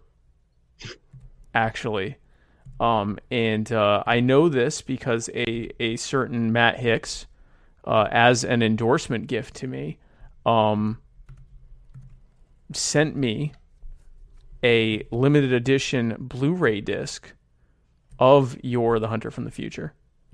And uh, it is an absolutely just beautiful, beautiful work. There he is right there, Yor Hunter of the Future. Um, Okay, so we these are not the same. These are not the same outfits. That looks like that is, and it's tough to tell, but that looks like it is all cloth. I would think that that is all cloth, very Star Wars esque on the uh, on the poster there. But uh, Thor, he had leather. He had a leather belt around it with a leather cod piece and some metal there, and uh, place to put his sword and his uh, and his knife. Where that is just a cloth diaper, no functionality. Yor were better. So I'm glad we were able to clear that up. Um, here is Matt's second question. Matt Hicks. Gentlemen, it's Matt Hicks again on the Chris Reynolds personal injury attorney call in line. Uh, Follow up question to my previous question. In a perfect world, Spike and Matt have the the entire array of everyone on the planet at their disposal. Who would you like to see in the next sort of post apocalyptic uh, fantasy sci fi caveman movie where the lead action hero is walking around wearing a fur mankini? And go. Reb Brown. Reb Brown. Nathan Fillion. Nathan Fillion. No Nathan question. Fillion. Nathan Fillion. Yeah, Nathan Fillion. That that would be my choice for that. Chris oh, Reynolds God, the guy Keanu. from Firefly Yeah, and Castle Yeah, that guy. over Reb Brown. Over Reb Brown, yes. Chris Reynolds is saying Keanu. Maybe Patrick Swayze. I don't know when that one came Well, in. Patrick Swayze's dead, but I also well, that would make it all that more impressive. that is true. I'll tell you what, if we can get Patrick Swayze motivated enough to do this thing, I'll change my, my vote there. Uh, I would take Keanu over Castle, but Reb Brown. Oh, Sarah Reb does "Wow, not your man crush." No, Joseph Gordon-Levitt would not be able to pull off that role. Ew. Don't you me? What? Joseph Gordon Levitt. Yeah. God. Oh my lord. He's not like my man crush. Like I want to hook up with him. He's my I'm man crush. Is in I want to hang out with him more than anybody else on the face of the planet. The He even seems like a fun dude. you'd rather hang out with the kid from Third Rock from the Sun than me. Oh no, I guess you. Yeah, that's probably better. Yeah, the guy from Batman. Oh, he was in Looper too. He was in Looper. Yeah. And he's been in every Rian uh oh god, what's that guy's name? The guy that did Last Jedi. No, not Last Jedi. Yes, Last Jedi. Ridley. Moon- Ridley No, Scott. that's, it's what? Ridley Scott. yeah. That's Blade Runner, bro. Wait, who am I thinking of? I don't know. Rian Johnson. He's been in every Rian Johnson movie, and uh, if you haven't seen Brick, you should check it out because that movie was so good. Yeah, I liked Brick, but I also I I will say that um I'd rather ring out hang out with uh, Joseph Gordon-Levitt than myself too. Yeah, I've hung out with you. I know what that's like. Yeah, no, it's nice, but I wasn't in Third Rock from the Sun. That's true. You know who I'd like to hang out with is um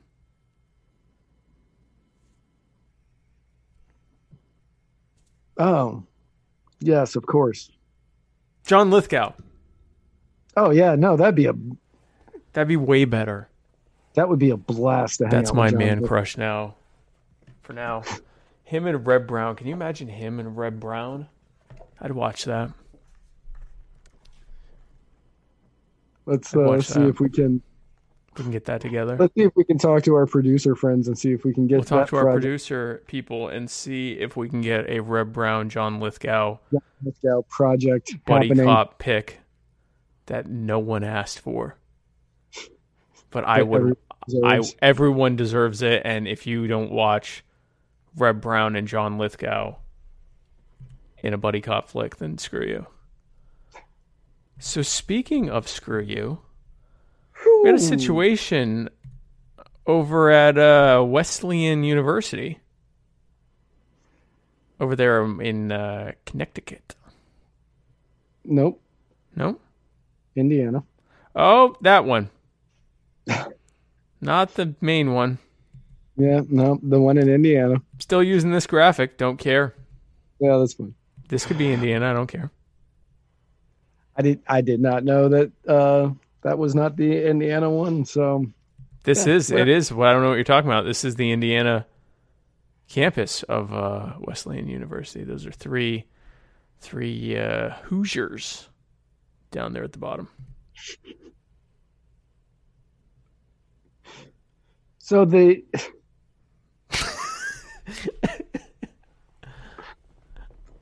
the names in this story are not real. They are made up uh, in order to protect the fine students of Wesleyan University in uh, Indiana. Indiana Wesleyan University. Indiana Wesleyan University, pictured here in Indiana. Right. Um, whew but yeah, uh, so John, John, he had a penchant for getting seizures. Some of them would make him, yeah, a penchant. A pension? yeah. Yeah. Did you not read these notes? he didn't. He didn't. I didn't see the penchant part. He had a penchant for getting. He had seizures. a penchant. He yes. wouldn't stop getting those seizures. No, he would not. That was why he was put on medication that made him immunocompromised. Mm. Now, that part of the story is kind of a throwaway until later, but it's very important that you remember that okay. for later. Um, so John and Amy were enrolled. Uh, were enrolled at Wesleyan. Wesleyan University. they had an encounter Oh dear. Depending on when you ask, will depend on what happened at said encounter. But because of this encounter, John will not be graduating from Indiana Wesleyan University. Pictured here. um, he was expelled for sexual misconduct for a sexual misconduct complaint filed by Amy. Uh, now, John, unhappy with this decision, with this, with these events that have transpired. He has uh, a penchant for not liking this. He does. He has a penchant for not liking being expelled for sexual misconduct, yeah. for Joe Bidening up the place. Um, he is suing Indiana Wesleyan University for breach of contract and infliction of emotional distress, like uh, a lot of others who believe that this is something that happens often where a sexual misconduct, sexual assault, or rape charge happens on campus and somebody gets expelled because of it. Right. Oftentimes done without any trial or true investigation. And somebody just the just strength expelled. of the accusation is enough to get them kicked out. Yeah. Right. So they sue. He is suing Indiana Wesleyan University uh, because they violated principles of basic fairness in the Title IX sexual misconduct edu, ed, edu, adjudication. thank you. adjudication. Sexual misconduct adjudication. However, at Westland. At Westland. However, John is doing something that most don't do. He is also suing Amy. Um, Amy didn't only accuse John, and I'm going to say this also. This part comes into question later. Amy didn't just accuse John of sexual misconduct. She told her professor that he had given her HIV. Oh.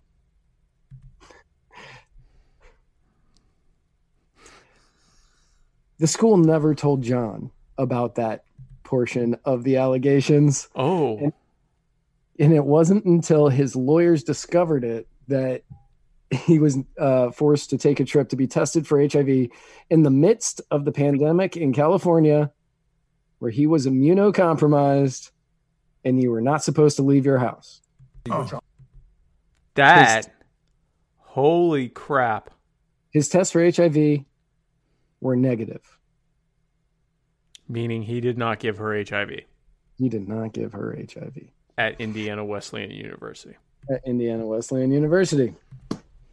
Now, as to their relationship, according to both of them, they engaged in amorous activity throughout the month of October, having sexual intercourse on one singular occasion. Oh. Now, Wesleyan is a private Christian school, and you are not allowed to have sex with anybody outside of marriage whilst being there, and they have very strict curfew laws. Amy was getting in trouble for breaking curfew often. And one time, according to John, one time she broke curfew, came over, snuck up a rope ladder, and into his room where they watched movies with his roommate. When his roommate went to bed, they had sex. Oh. If you just play that over and over again, it might sound like he's doing that, and that would be really uncomfortable for everybody. I didn't say I uh, won't do it. I know. Um, Amy on Monday. Mm-hmm. Actually, no. Um, was was this Monday yesterday? Was this a hashtag Monday motivation? Hashtag Monday thought? Hashtag Monday morning? No. Oh, okay. Um, Chris Reynolds says, "I feel like you're intentionally associating my face with sexual misconduct allegations." Oh, with this? No, I was just holding it up. Sorry.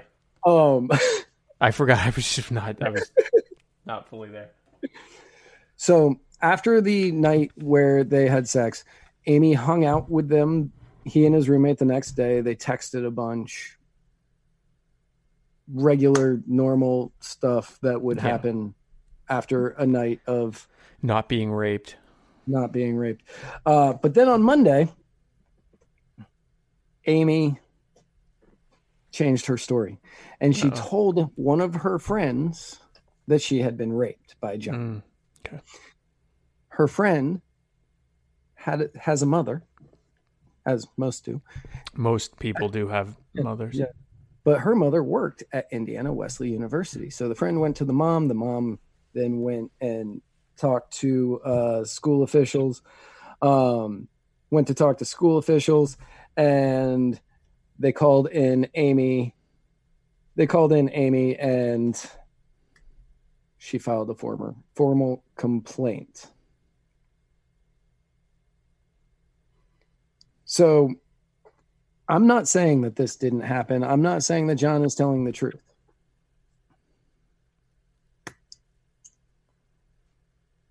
What I'm saying is that they never told John about the HIV.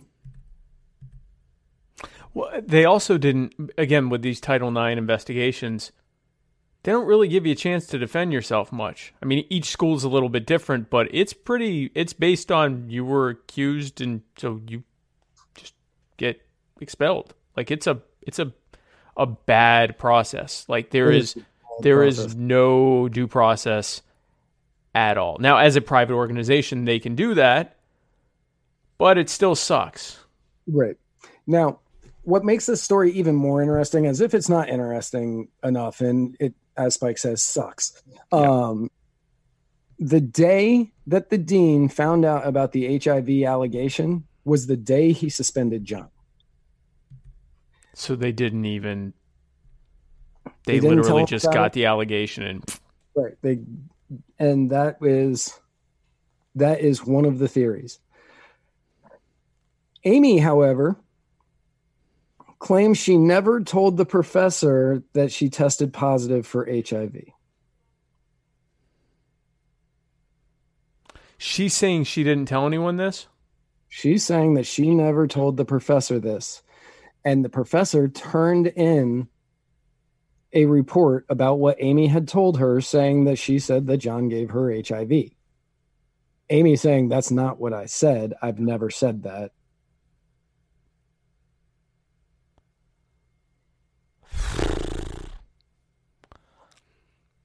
John isn't in school anymore. Uh, his lawyers are hoping he can resume classes uh, and get his degree in the university. And they want the university to make reputational repair. And I don't know if John caught COVID, being immunocompromised and going out during this time period. But right now, you have a situation where two people had a night. I'm not laying blame on John, and I'm not saying that Amy is lying. I'm not doing. He could have raped her, or it could have been consensual. We don't know. Right. What you have is a school that failed to inform somebody that he may be infected with HIV.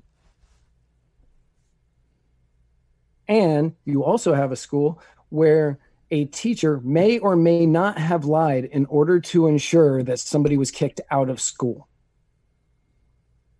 Now, if if Amy is lying because she didn't want to get in trouble for breaking right. curfew, right? If she is lying, you have to believe that she told the teacher. If Amy is not lying, you have to think that the teacher did this intentionally. Yeah. Because it's possible she lied about the rape and the HIV part and is and is now saying, "Oh, I never said that." But if she's telling the truth, the teacher is there's the no reason she would have lied about that. No reason to yeah exactly. There's no reason to lie about the hiv so either she's just a terrible liar all the way around or she was raped and more than likely the teacher lied to make sure that he got kicked out even sooner or to right. justify either, kicking him out. The way i see it is either amy has told three lies it was i was raped i was raped uh, he gave me HIV. I never told her that. All three of those would be lies. Or Amy told one truth. I lied. And the teacher ran with the rest. God.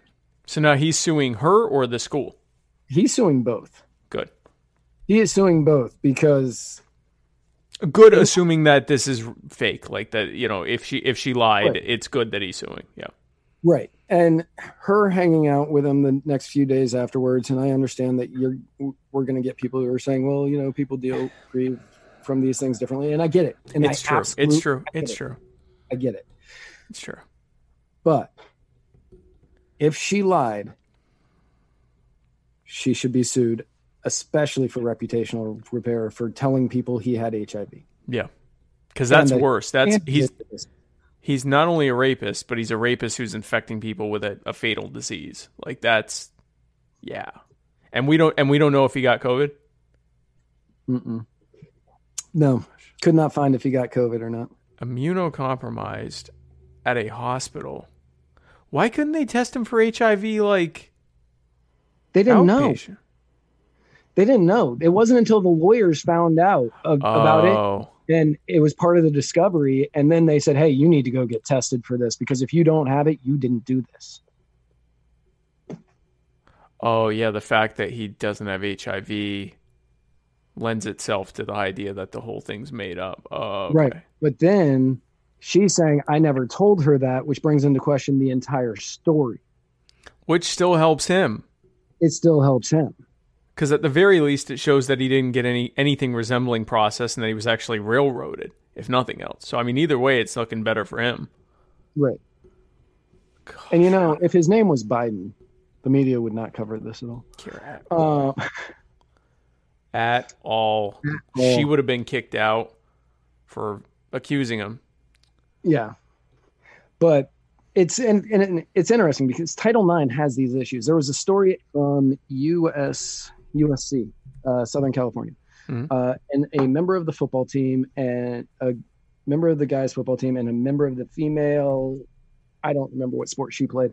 Um, they were dating, and they had a penchant for rough sex. Um, they enjoyed they enjoyed it a little on the rough side. Neither one of them filed neither one of them filed a complaint. Somebody overheard one of their sex sessions, filed a complaint. Oh, assumed it was rape because it was so rough?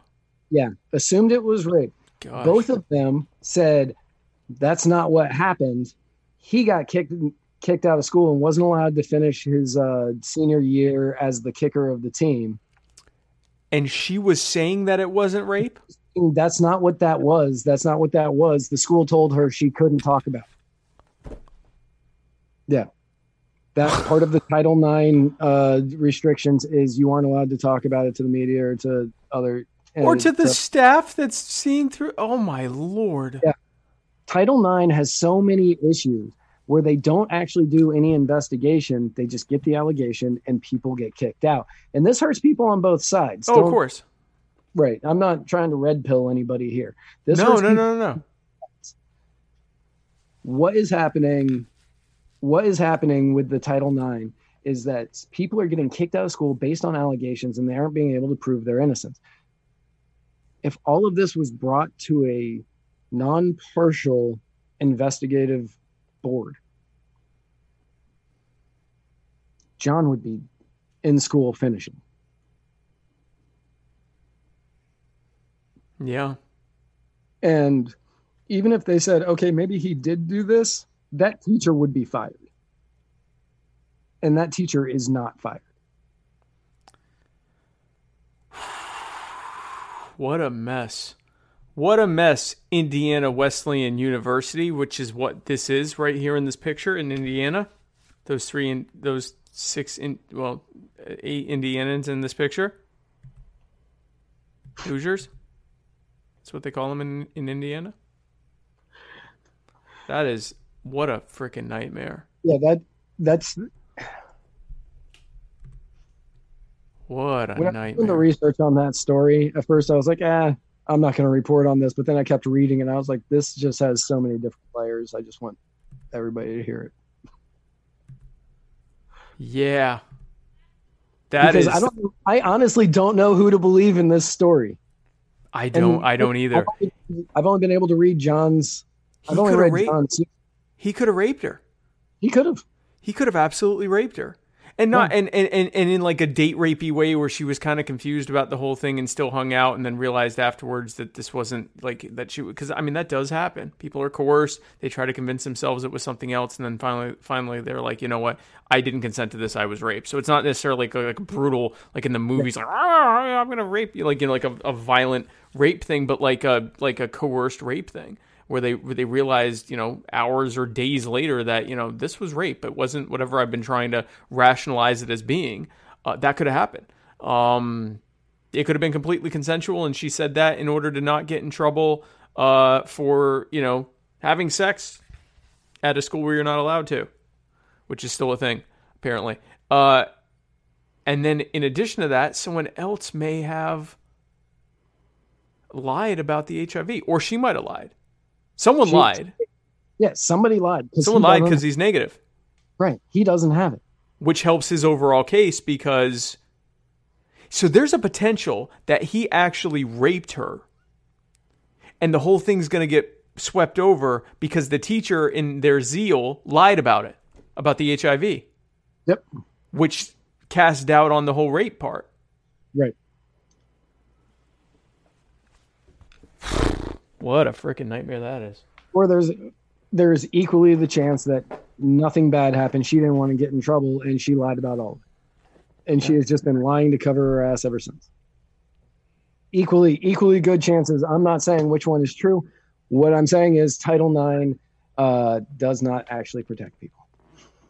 No, no, no. Title IX is terrible. There's a major, major problem, and it needs reforming. And if this is how it plays out, and I've heard other terrible stories. Uh, there was a guy who was accused of rape. I don't even remember where, but he was accused of rape. He was not allowed to say who accused him. He did not have sex with anyone. He hadn't had sex with anyone. He hadn't kissed anyone. He hadn't done. I want to say it was in New York I, th- I want to say Syracuse, but I'm, I may be making that up. He hadn't kissed anyone. He hadn't touched anyone. He hadn't had sex with anyone. He had gotten drunk a couple times, but not nearly drunk enough to do something that he didn't remember. He was accused of rape. He was not allowed to face his accuser or even be told who it was. His he was railroaded through the questioning process because he kept saying, "I have no idea what." They would say, "What happened in, in, in the night in question? What night? We can't tell you. Where? We can't tell you." I have nothing to say because I didn't do anything and they kicked right. him out for not cooperating. And that based on his non-cooperation, they they assumed that he did it, and he had a successful lawsuit. Uh, or I don't know if it was successful, but he sued the uh, he sued the the uh, the college because you did something. No, I didn't. Well, when when who says I did it, and when when did it happen, and what happened? We can't tell you any of that. Tell us what happened. Nothing. I didn't do anything. You're not cooperating. You're out of here.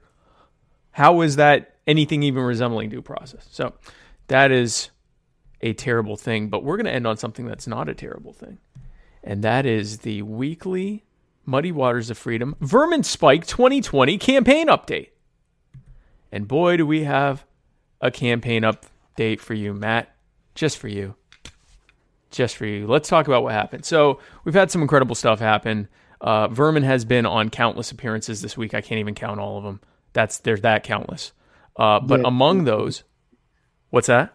He has been all over my feed. He does like two or three appearances a day. He is all over the place. He is absolutely killing it. And by killing it, I mean we are in the Libertarian Party presidential recruitment contest, uh, where all of the presidential uh, candidates are recruiting, are basically trying to recruit people to join the Libertarian Party using a their own specific link so they can track who who they're which candidate they're joining for and uh, we are two days away from this contest ending. And Vermin Supreme, at this point, we are just flexing on them. That would be Vermin. A couple days ago. What's that? I thought this ended a couple of days ago. So it was. We thought it ended on the twentieth, but there was some confusion. Uh, Facebook only lets you create an event that's twenty days long, uh, and so it ended. It ended on the twentieth, but it actually ends on the. It was actually at the end of the month. But we uh yeah. Like not even close. Like more than everyone else combined and something like three times higher than anyone else. That's how we did. That's how we did. That's how we do. You know when people say we're destroying the party and driving people away that this is actually what we're doing. Um and that's in one month. And so Another thing that happened was uh, Vermin was on a huge debate uh, a couple days ago. Uh, actually, on Friday, I believe. The the system is down presidential debate with I believe all of the uh, pre Amash contestants there, and uh, and also at the end of that, the, is that I like how Jim Gray just has a number Yes, he yeah, featuring one six nine five six six. Um, he was there. Um, and so, oh, also, a special someone. So after the debate was over, they did sort of a debate after party uh, where oh, because Ken Blevins was there. Yeah, Ken Ble- Kenny Blevins was there. Yeah, Kenny Blevins killing the game. Watching earlier today. Shout out to Ken Blevins. Oh, we love Ken. We absolutely love Kenny. Um, we love a lot of people on this. Um, and so, anyway, so at the end, uh, a special someone tuned in to give the final remarks, give a little uh, benediction at the end there. I did not know they were going to ask me if I'd like to attend, but I did. And I gave a rousing speech. And as a result, well, as a result of Vermin's performance, not necessarily my rousing speech, although I have to think I helped. Vermin Supreme uh, leading at last count in the post debate poll of who people thought won the debate. Vermin Supreme, uh, I believe it was at last count 844 to 250 something, 230 something, 260 something, 2 something uh, for Adam Kokesh, um, 30 or 40 something for Jacob Hornberger, 20 uh, something for Duncan Lemp, who was killed uh, by the police uh, in his home, and then 15 or 17 or something like that for Harambe, who also was killed by the police in his home. Your boy VP Spike here uh, did some additional appearances uh, over the week. Uh, last week, I was on Drunken Disorderly podcast. I was on the uh, Taxation is Theft podcast with our good friend Dan Behrman, right now. Boop. And then I was also, uh, last night, I was on Be Free with Anthony Welty, who is uh, hopefully Washington State's next insurance commissioner. So we, uh, so we've been killing it. And then I have also been on, I don't even know how many Zoom calls and Skype calls and individual phone calls with delegates and functionaries. I spend between 8 and 12 hours talking. And as a result, because when I talk, when I talk, I tend to. Is this going to come up? Nope. Anyway, I walked 17,000 steps today, or hey. just just over eight and a half miles as I was talking. what I did today. What's that?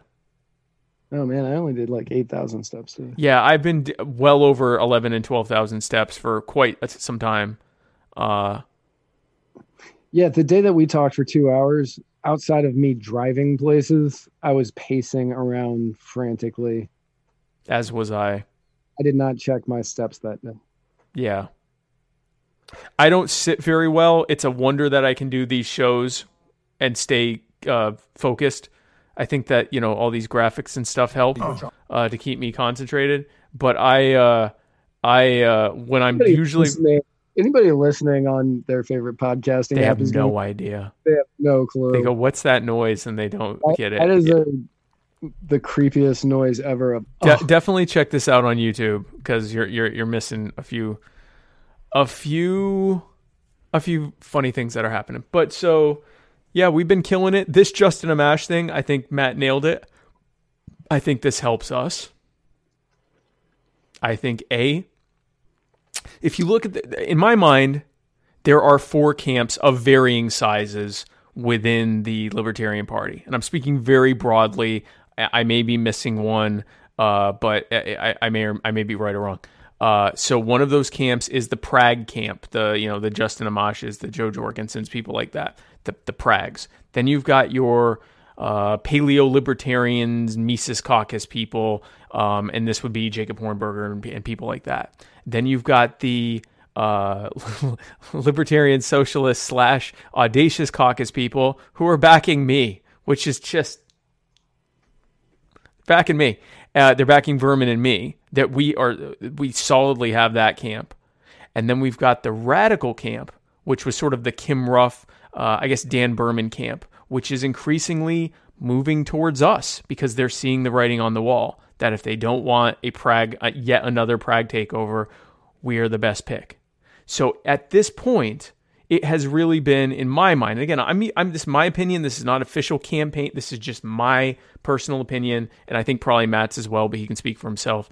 Uh, I think that this, up until now, has been a race between Vermin Jacob Hornberger, and Jo Jorgensen after Lincoln Chafee dropped out.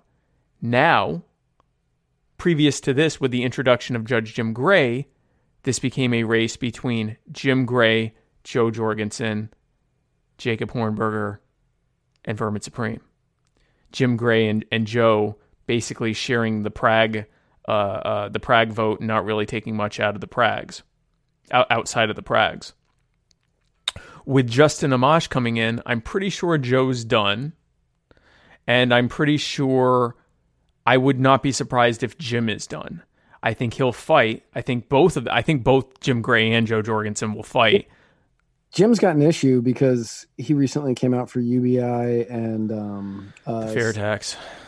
Fair tax. The fair tax, and, and it was a little waffly on ending the war on drugs. He just kept saying he'd like to and you know legalize marijuana, which is great. And he actually, as a judge, was was good on on on the war on drugs, and has been a good advocate. Say, he's been he's been a good advocate on it, which he's been a great advocate for the war.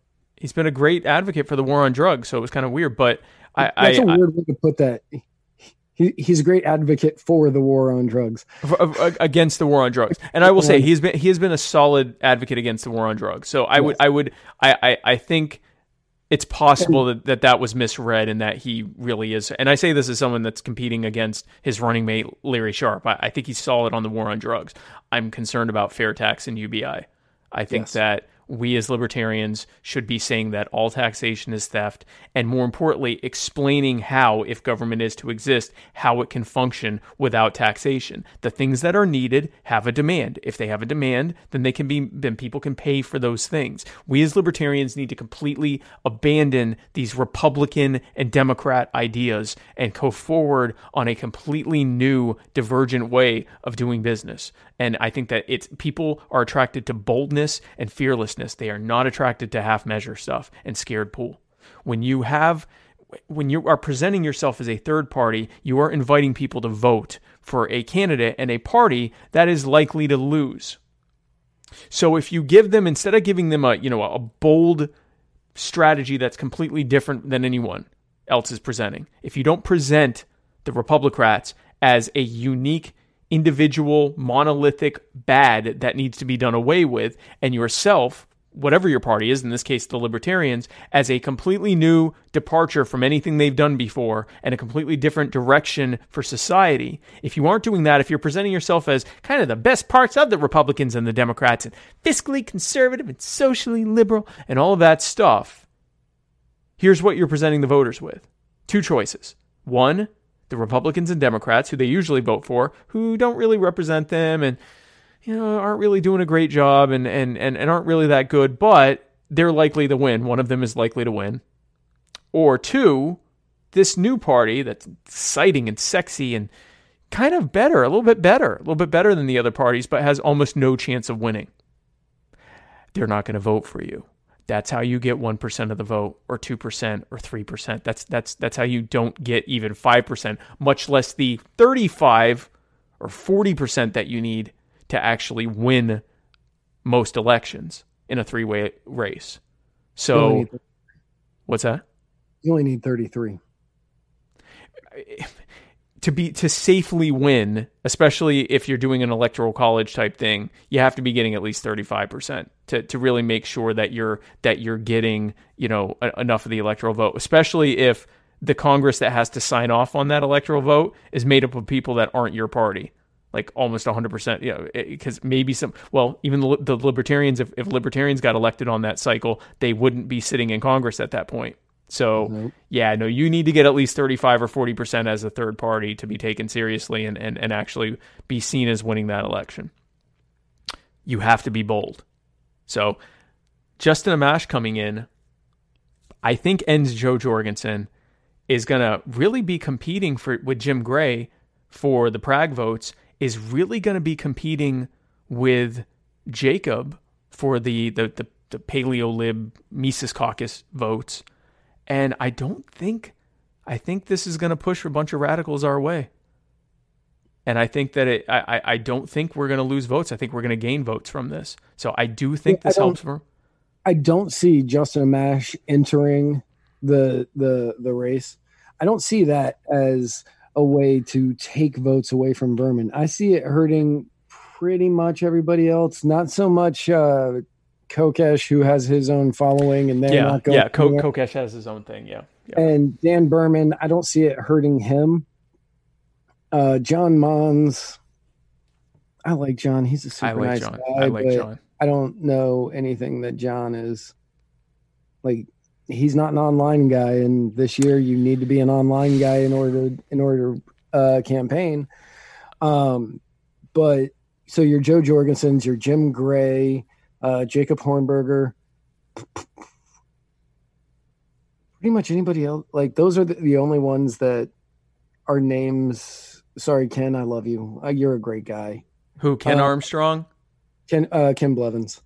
Ken uh, Blevins. Ken. Ar- let me let me say something about Ken Armstrong. If I were a Prag or a constitutionalist, I would go wherever Ken Armstrong. I would follow wherever he went. I think he is one of the kindest, smartest, yes, most personable, most uh, uh, uh, uh, uh, uh, what's the word I'm looking for? He's just an incredible person and speaks his policies very well, has an incredible presence. He's a big guy, booming voice. If he were a radical, like I, like I said, if I were a constitutionalist, I'd follow Ken wherever he led. I, I absolutely love Ken Armstrong. I've told him that. Uh, I have told him I would like to. I would be happy to do door knocking stuff side by side with him, do college stuff side by side. I also like to radicalize him. Is really what I'm trying to do. But I I I, I, I, w- I would love to radicalize Ken a little bit, and uh, I I like him. I absolutely love him, and I, I hate that he hasn't caught more traction. But I think that I am glad that he is uh, tremendous integrity. I, I have nothing but good things to say about Ken Armstrong. I like Kenny. I like Kenny Blevins. I like there. It's it's tough because you know I'm running in someone in a in a campaign where I'm trying to get that person to win and myself to win. But we have some incredible people in there, this race. There are so many great. There's so many real libertarians running who are also really good people. Like in addition to being good libertarians, they're also very good people. I like Larry. I like Larry Sharpe. I like Larry too. Yeah, I no, like Larry. Larry. We have a big disagreement on the strategy for this party and what works best for the party. And the, the delegates are going to make their choice based on what they think is going to be best. But I don't dislike Larry. I like Larry. Um, you know, I, I, so I mean, it's it's it's this is the part that's that's sad because there's some incredible people in this race.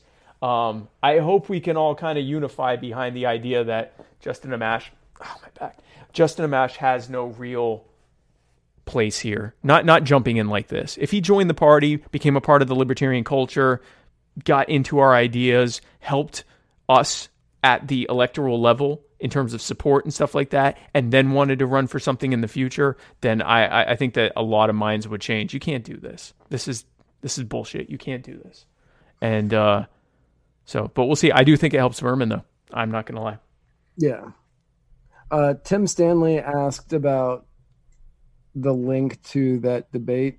Uh, if you can throw that into the show notes if you have it. Oh, sure. Um, hold on. And then John Liberty says, nice lids. Need one of those myself. John, you can get these at taxation is theft dot cards. Dot cards, yeah. Dot cards. Uh, you, that is where you can pick up these sweet, sweet lids. All right, here um, is here is the debate. Um, I'm gonna put it on Facebook because on just the Facebook because it's the well, I guess I'll put it on. Yeah, you put it on everything. I'll, I'll put it on everything because it. I'll say this. The liber- so the libertarian presidential debate is shaping up to be one of the more exciting finishes because there is so much that could happen. Yeah. Especially with Amash entering. Yeah. Now, there's also the chance that Amash comes in and he wins.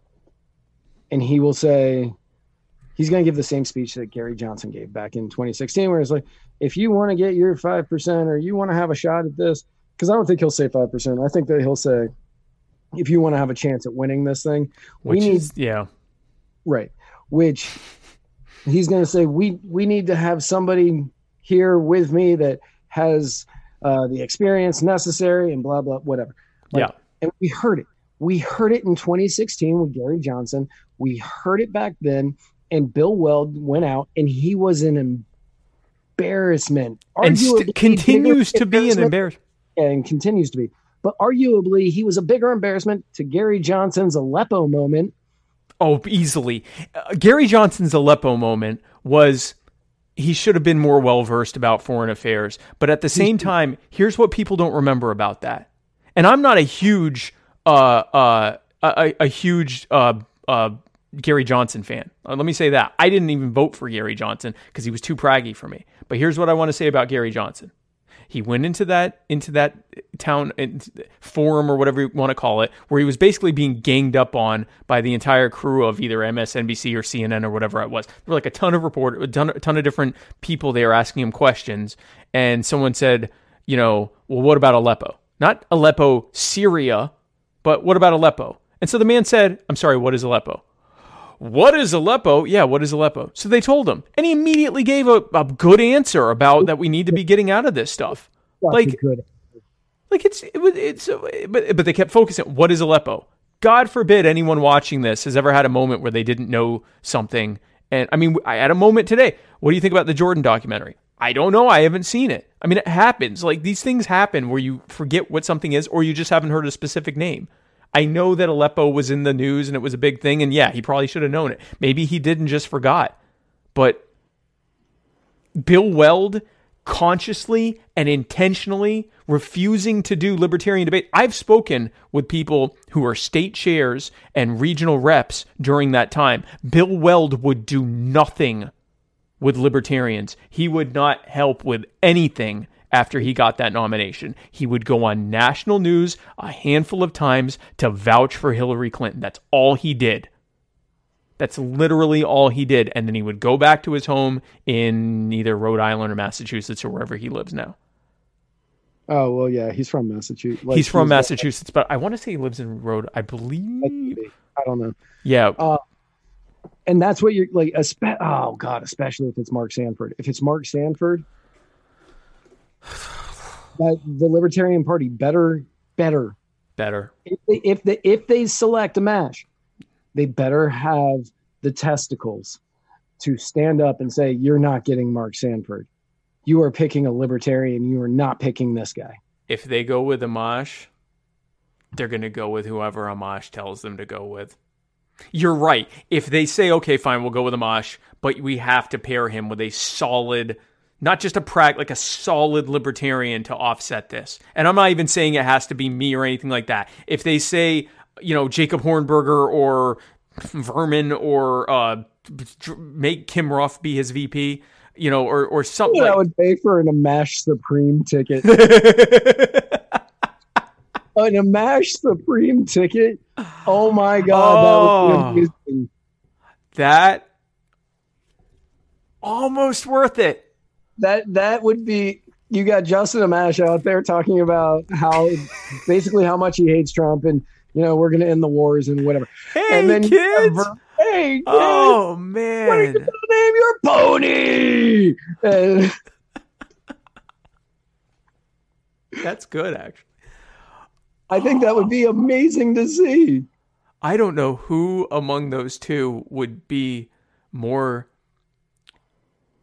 Well, so initially, I don't know who would be more bitter about that pairing, Vermin or Justin. I know who would be at the end. I know who would be more upset about that at the end. I don't think Vermin would be upset about it. No, I, I think Vermin would cease to be upset about it. Yeah, I think Vermin would be like, I think that there'd be a little bit of bitterness right at the beginning, but then he'd be like, well, I still get to do my thing. I still get to get my voice out there because I'm not going to kowtow to this at all. I'm still going to do my message. At and all. Justin's just going to be on television. And completely ignore. Your vice presidential candidate, Vermin Supreme, is, wears a boot on his head and he's talking uh, about killing baby Hitler. And yeah, yeah. And then and when they ask Vermin about Justin, he's like, "Who?" And like just goes back to doing his whole thing. Oh man, almost worth it. Almost worth it.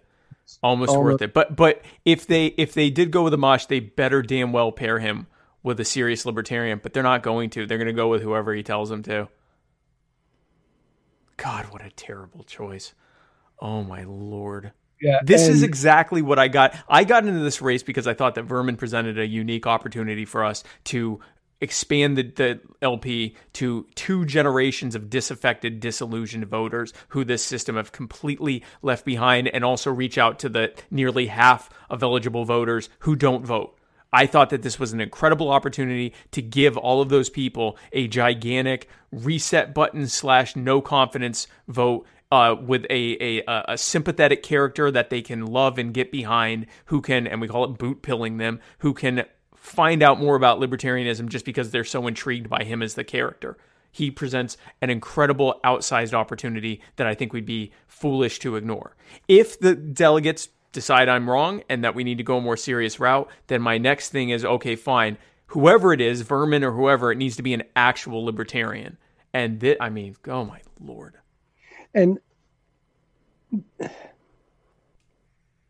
you have a lot of people that are some of them are members of the party and they're you know they're out there doing the work. They're going door to door for their candidates. And to them i respect them. I respect yep. them. I have done that. I know yep. how difficult that is. That is a very very difficult thing to do when you're sitting there and you're knocking on doors and you're saying hey come and vote for my guy. And they're saying well no i don't want to vote against whatever. Now i get that. And you don't want to have to go out and try to push somebody that you may see as an embarrassment. I get that, but you have a bunch of other people. I'm not talking about the people who are doing this, who are doing the door to door. I'm talking about the other people, the people who are libertarians on Reddit, the libertarians in the yep. libertarian groups on Facebook, the the people who are conservatives or Democrats that you know say they're say they're liberal or libertarian, sorry, that say they're libertarian but when push comes to shove, they will vote defensively in November. They are the people who are saying the libertarians need to run somebody serious. The libertarians are the ones that they need to run somebody serious. You can't run a joke candidate. Otherwise, you're not going to. And they are the reason that Gary Johnson didn't get 5%. They are the reason Bob Barr, well, no, Bob Barr was the reason Bob Barr didn't get 5%. Never mind. Don't blame, don't blame them for Bob Barr. But they are the ones that will vote defensively in November, and they are the ones who are saying you need to run a serious candidate. But when push comes to shove, they are going to vote for the candidate that will keep Trump or Biden out of office. Right. So, breaking news as of how long ago was this? Two hours ago, I guess right before, right after the show started, Craig Bowden, VP candidate, has dropped out and endorsed me.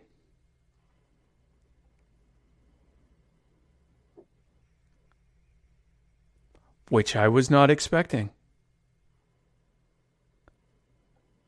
I'm just seeing all these people liking something that I was tagged in, and I glance on over, and it's Craig Bowden has dropped out and endorsed me.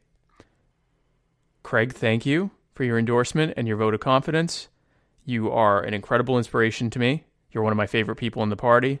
Uh, I was happy to have you in the race and to have you.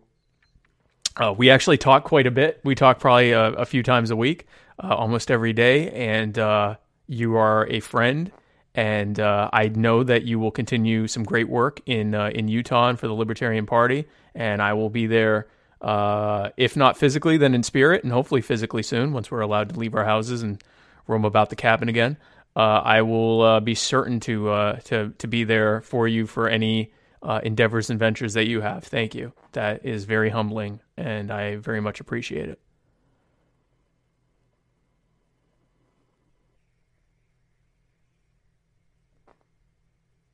So.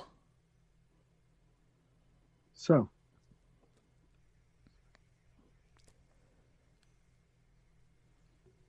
So there's that. That happened. That definitely yeah. That definitely happened.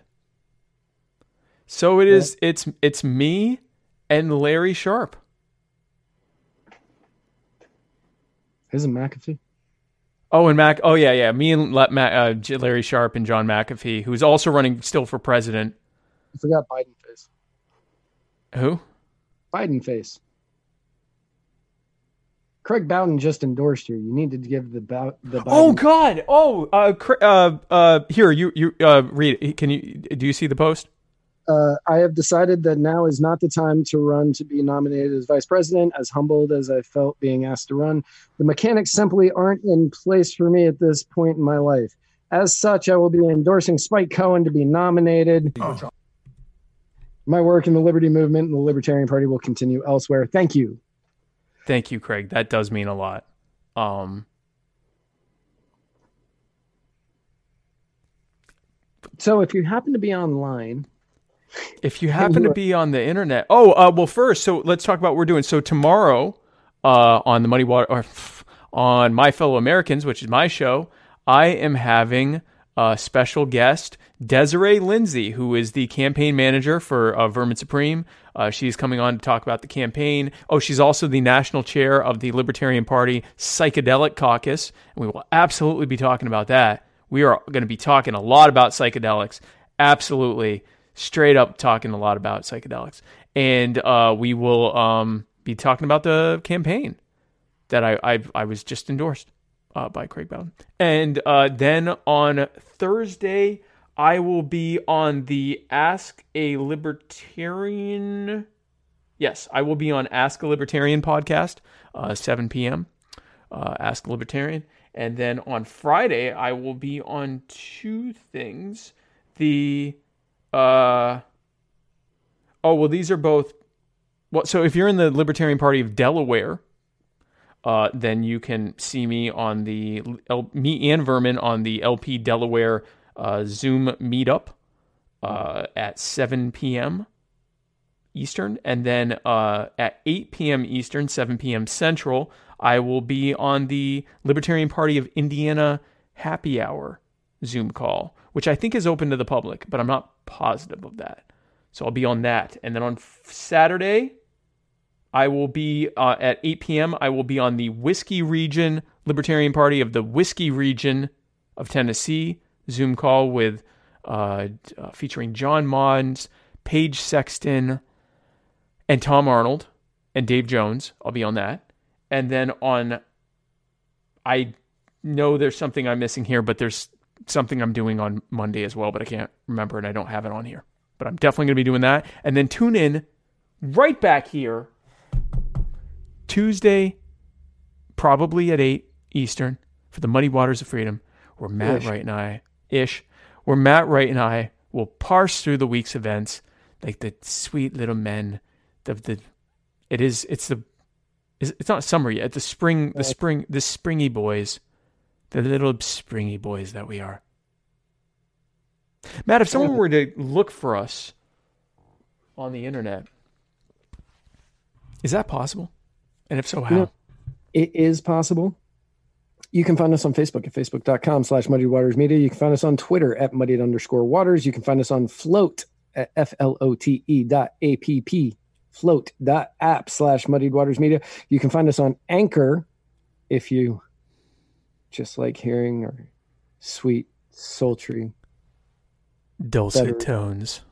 Dulcet tones. At anchor.fm slash muddied waters. You can find us on YouTube at youtube.com slash muddied waters media. You can find us on Instagram at instagram.com slash muddied waters media. If you use their website as opposed to at muddied waters media, or you can find us on Twitch at twitch.tv slash muddied waters media.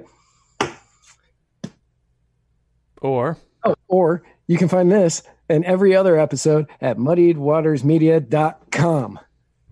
You can also find us on TikTok, but we haven't actually done anything there. And probably won't. No. We probably should have, though. We probably should. I think I'm following one person on TikTok. Yeah. Just vermin. Yeah.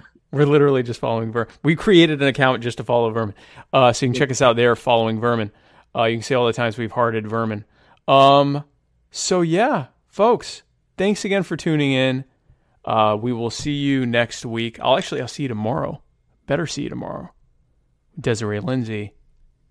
And where we're going, we don't need roads. Then sang Moses and the children of Israel this song unto the Lord.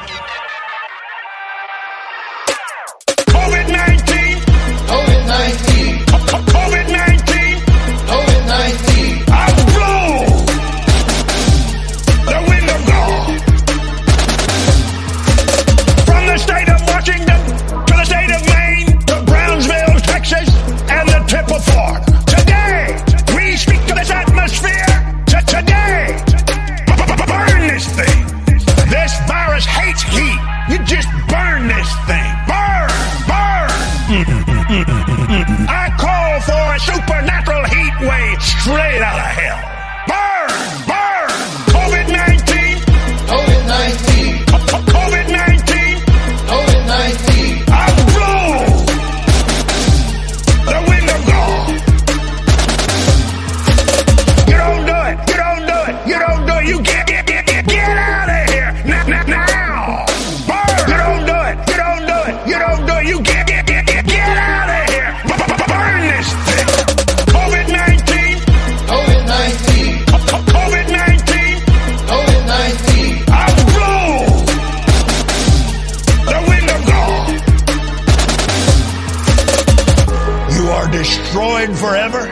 And you'll never be back.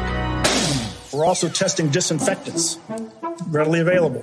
We've tested bleach. We've tested isopropyl alcohol. I can tell you that bleach will kill the virus in five minutes, and that's with no manipulation. So supposedly hit the body. I see the disinfectant. Supposedly hit the body with tremendous ultraviolet. Supposedly hit the body. I see the disinfectant. Suppose we hit the body with tremendous ultraviolet. We're leading the way in so many different ways. Supposing it brought the light inside the body in some other ways. As we continue to develop potential therapies, I see the disinfectant. I see the disinfectant. I think people are going to know. You're going to know. I'm going to know. I think people are going to know. You're going to know. I'm going to know. I think people are going to know. I see the disinfectant. This whole curse, this whole plague. And is there a way we can do something like that? Injection. Suppose we hit the body. I see the disinfectant. Suppose we hit the body with tremendous ultraviolet. Suppose we hit the body. I see the disinfectant. Suppose we hit the body with tremendous ultraviolet. As we continue our battle against the virus, the data in fact suggests that we're making great progress with tremendous ultraviolet for the invisible enemy. And then I said, supposing you brought the light inside the body. And then I see the disinfectant ultraviolet through the skin. And it's working very well. We're a big deal. We will end this plague. And then I see the disinfectant. I see the disinfectant. That's really powerful. We hit the body. I see the disinfectant. Suppose we hit the body with tremendous ultraviolet. Suppose we hit the body. I see the disinfectant. Suppose we hit the body with tremendous ultraviolet.